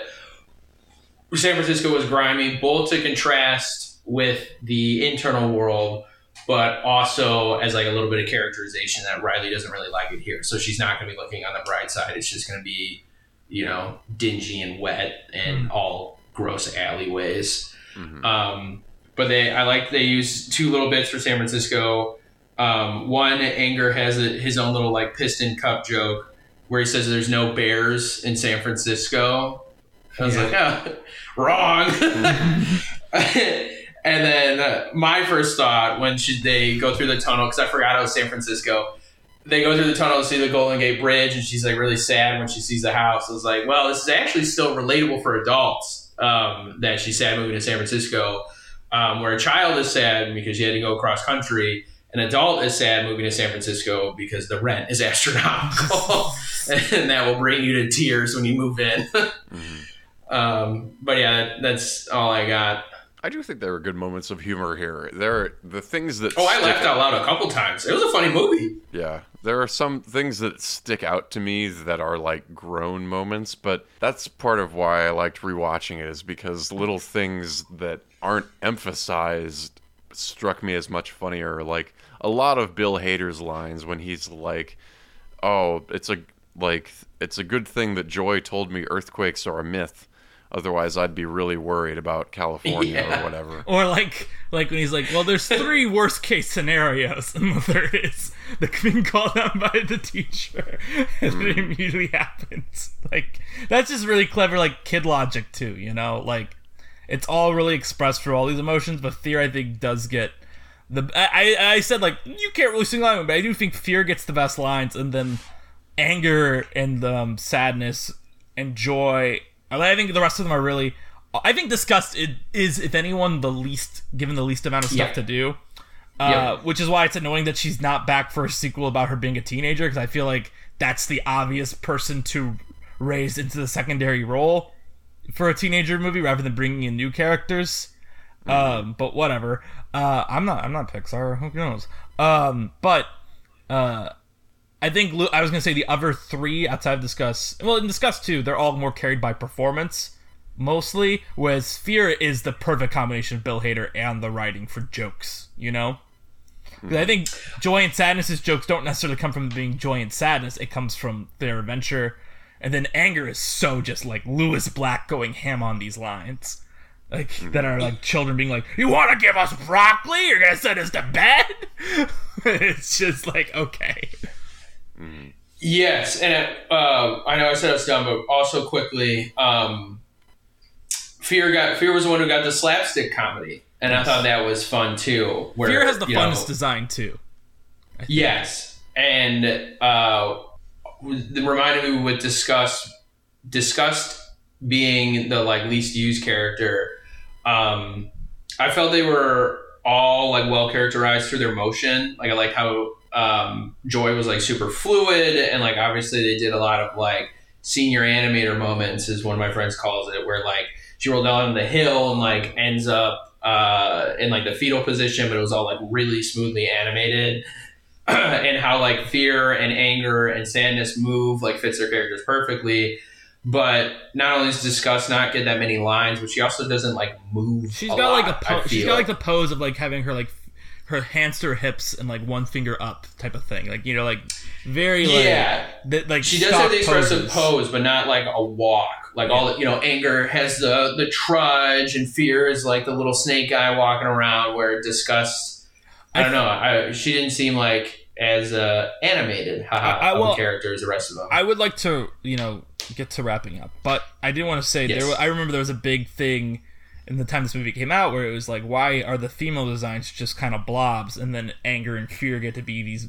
I mean, anger is a blob, but he's like a goofy Muppet blob, you know. And then fear is clearly more designed than everything else, and that was why when the trailer for the new one came out, everyone's like, "Oh, cool!" They listened to criticism. Anxiety looks like a little nerve, like fear does, you know. Like it is a female character that looks as goofy as the male ones do.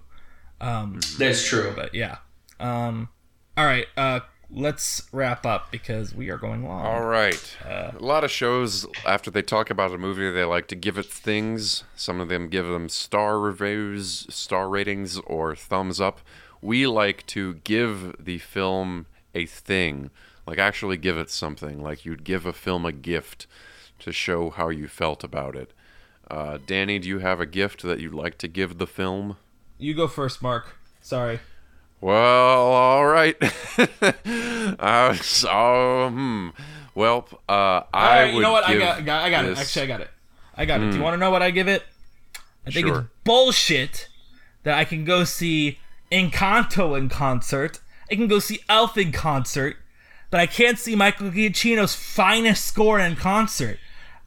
In the build up to Inside Out 2, we are going to put Michael. Gu- well, we're not going to put Michael Giacchino on tour. We're going to put whoever Disney's conducting people because they do like Encanto and concert stuff. We're going to let this go on tour in concert. I would love to hear this score in concert. And I know I've given this award to, before to other movies, but this is one that I feel like is an underrated score that I would immediately buy tickets to because I would love to hear some of these tracks live. And maybe they've done it before. I should Google Inside Out on concert to make sure I'm not being stupid.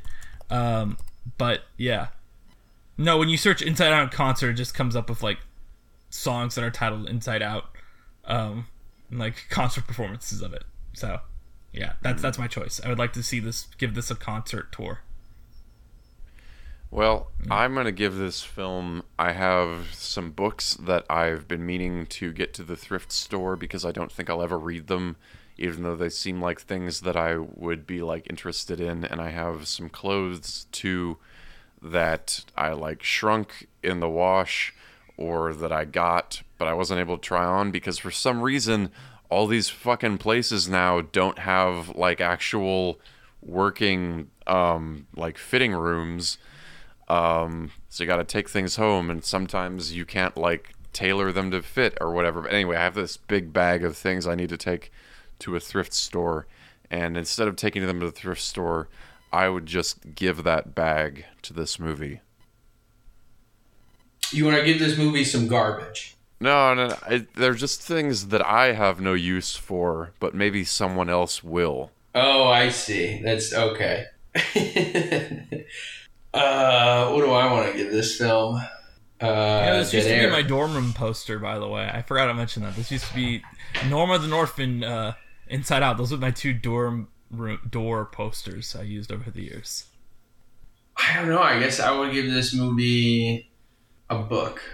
You know, like a little, little, little parenting book or self help book or something like Five that. love it just languages. seems. That's no the, the, the puberty movie's the second one. Um, I, I don't know. It just uh, I guess I didn't bounce off it uh, as hard as you did, uh, Mark, or at least like I kind of had fun playing in the metaphor. So I I almost treat it as like a little bit of um, like pop science almost, or a little bit of science communication. I know, like not really, but um, I thought it was fun. I thought I enjoyed watching it, and hopefully some people got like an interesting idea of uh, a theory of the mind out of it, and uh, yeah, Well, this was a Uh, wonderful that is- episode. Yeah, this is a really good episode. Thank you for coming on. Sometimes we have people who want to or need to promote themselves on social media. Do you have anywhere that people can find you? Or no, okay, You know, good. I don't. I'm not there. Don't look. Great. Wonderful. Well, thank you. You've been a wonderful guest. I'm glad that we got to have you on here. Uh, Danny, Yes, what thank are we? you. Yes, Danny, what are we well, doing next, time? we will continue to be in the world of this film. We will not. Um, I imagine it'll be like three times let Like divide this episode length by three, and we'll be lucky to reach that amount of runtime for that episode. We'll do next time.